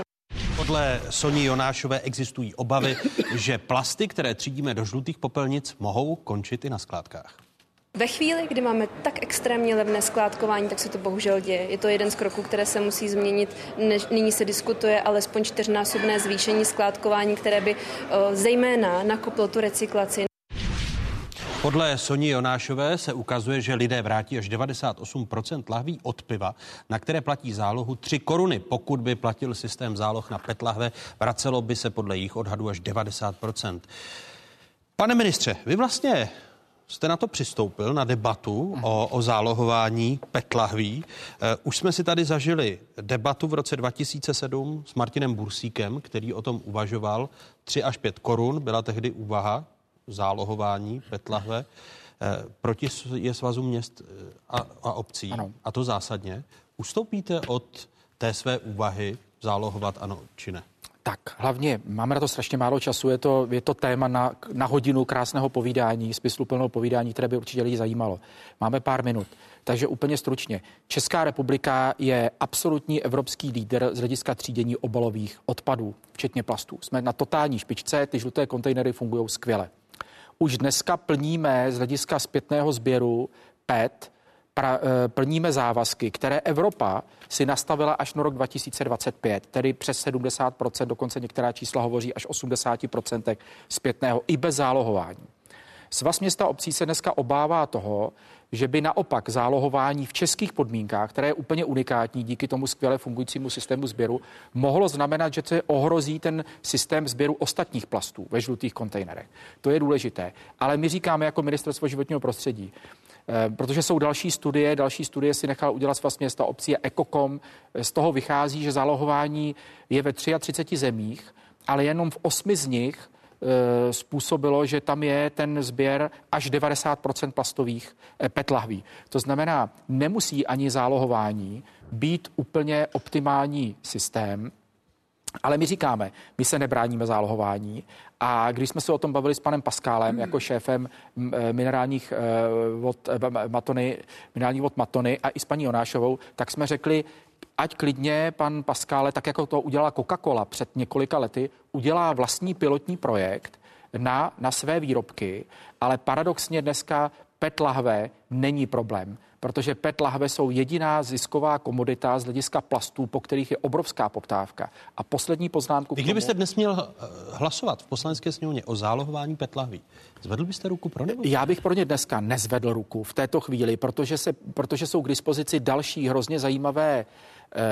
studie, které tvrdí opak, než to, že zálohování je to, to eh, řekněme, samospásné. A sama studie, kterou jste zmiňoval, studie Incienu, eh, teďka hovořila Sonja Onášová, a studie minerálních vod, minerálních vod Matony říká v závěru, že oni nedoporučují vládě nebo parlamentu, aby měnili systém, ale že doporučují, aby pokračovala ta debata s těmi výrobci.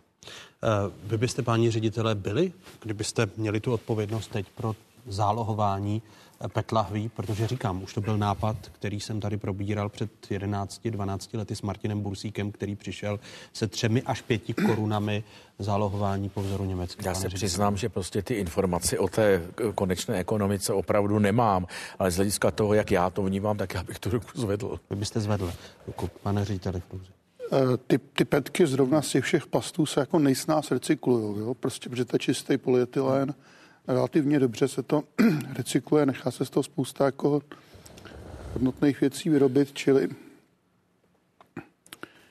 asi ta recyklace, jako já bych pro ní zvedl ruku z takového jako principiálního důvodu. To zálohování.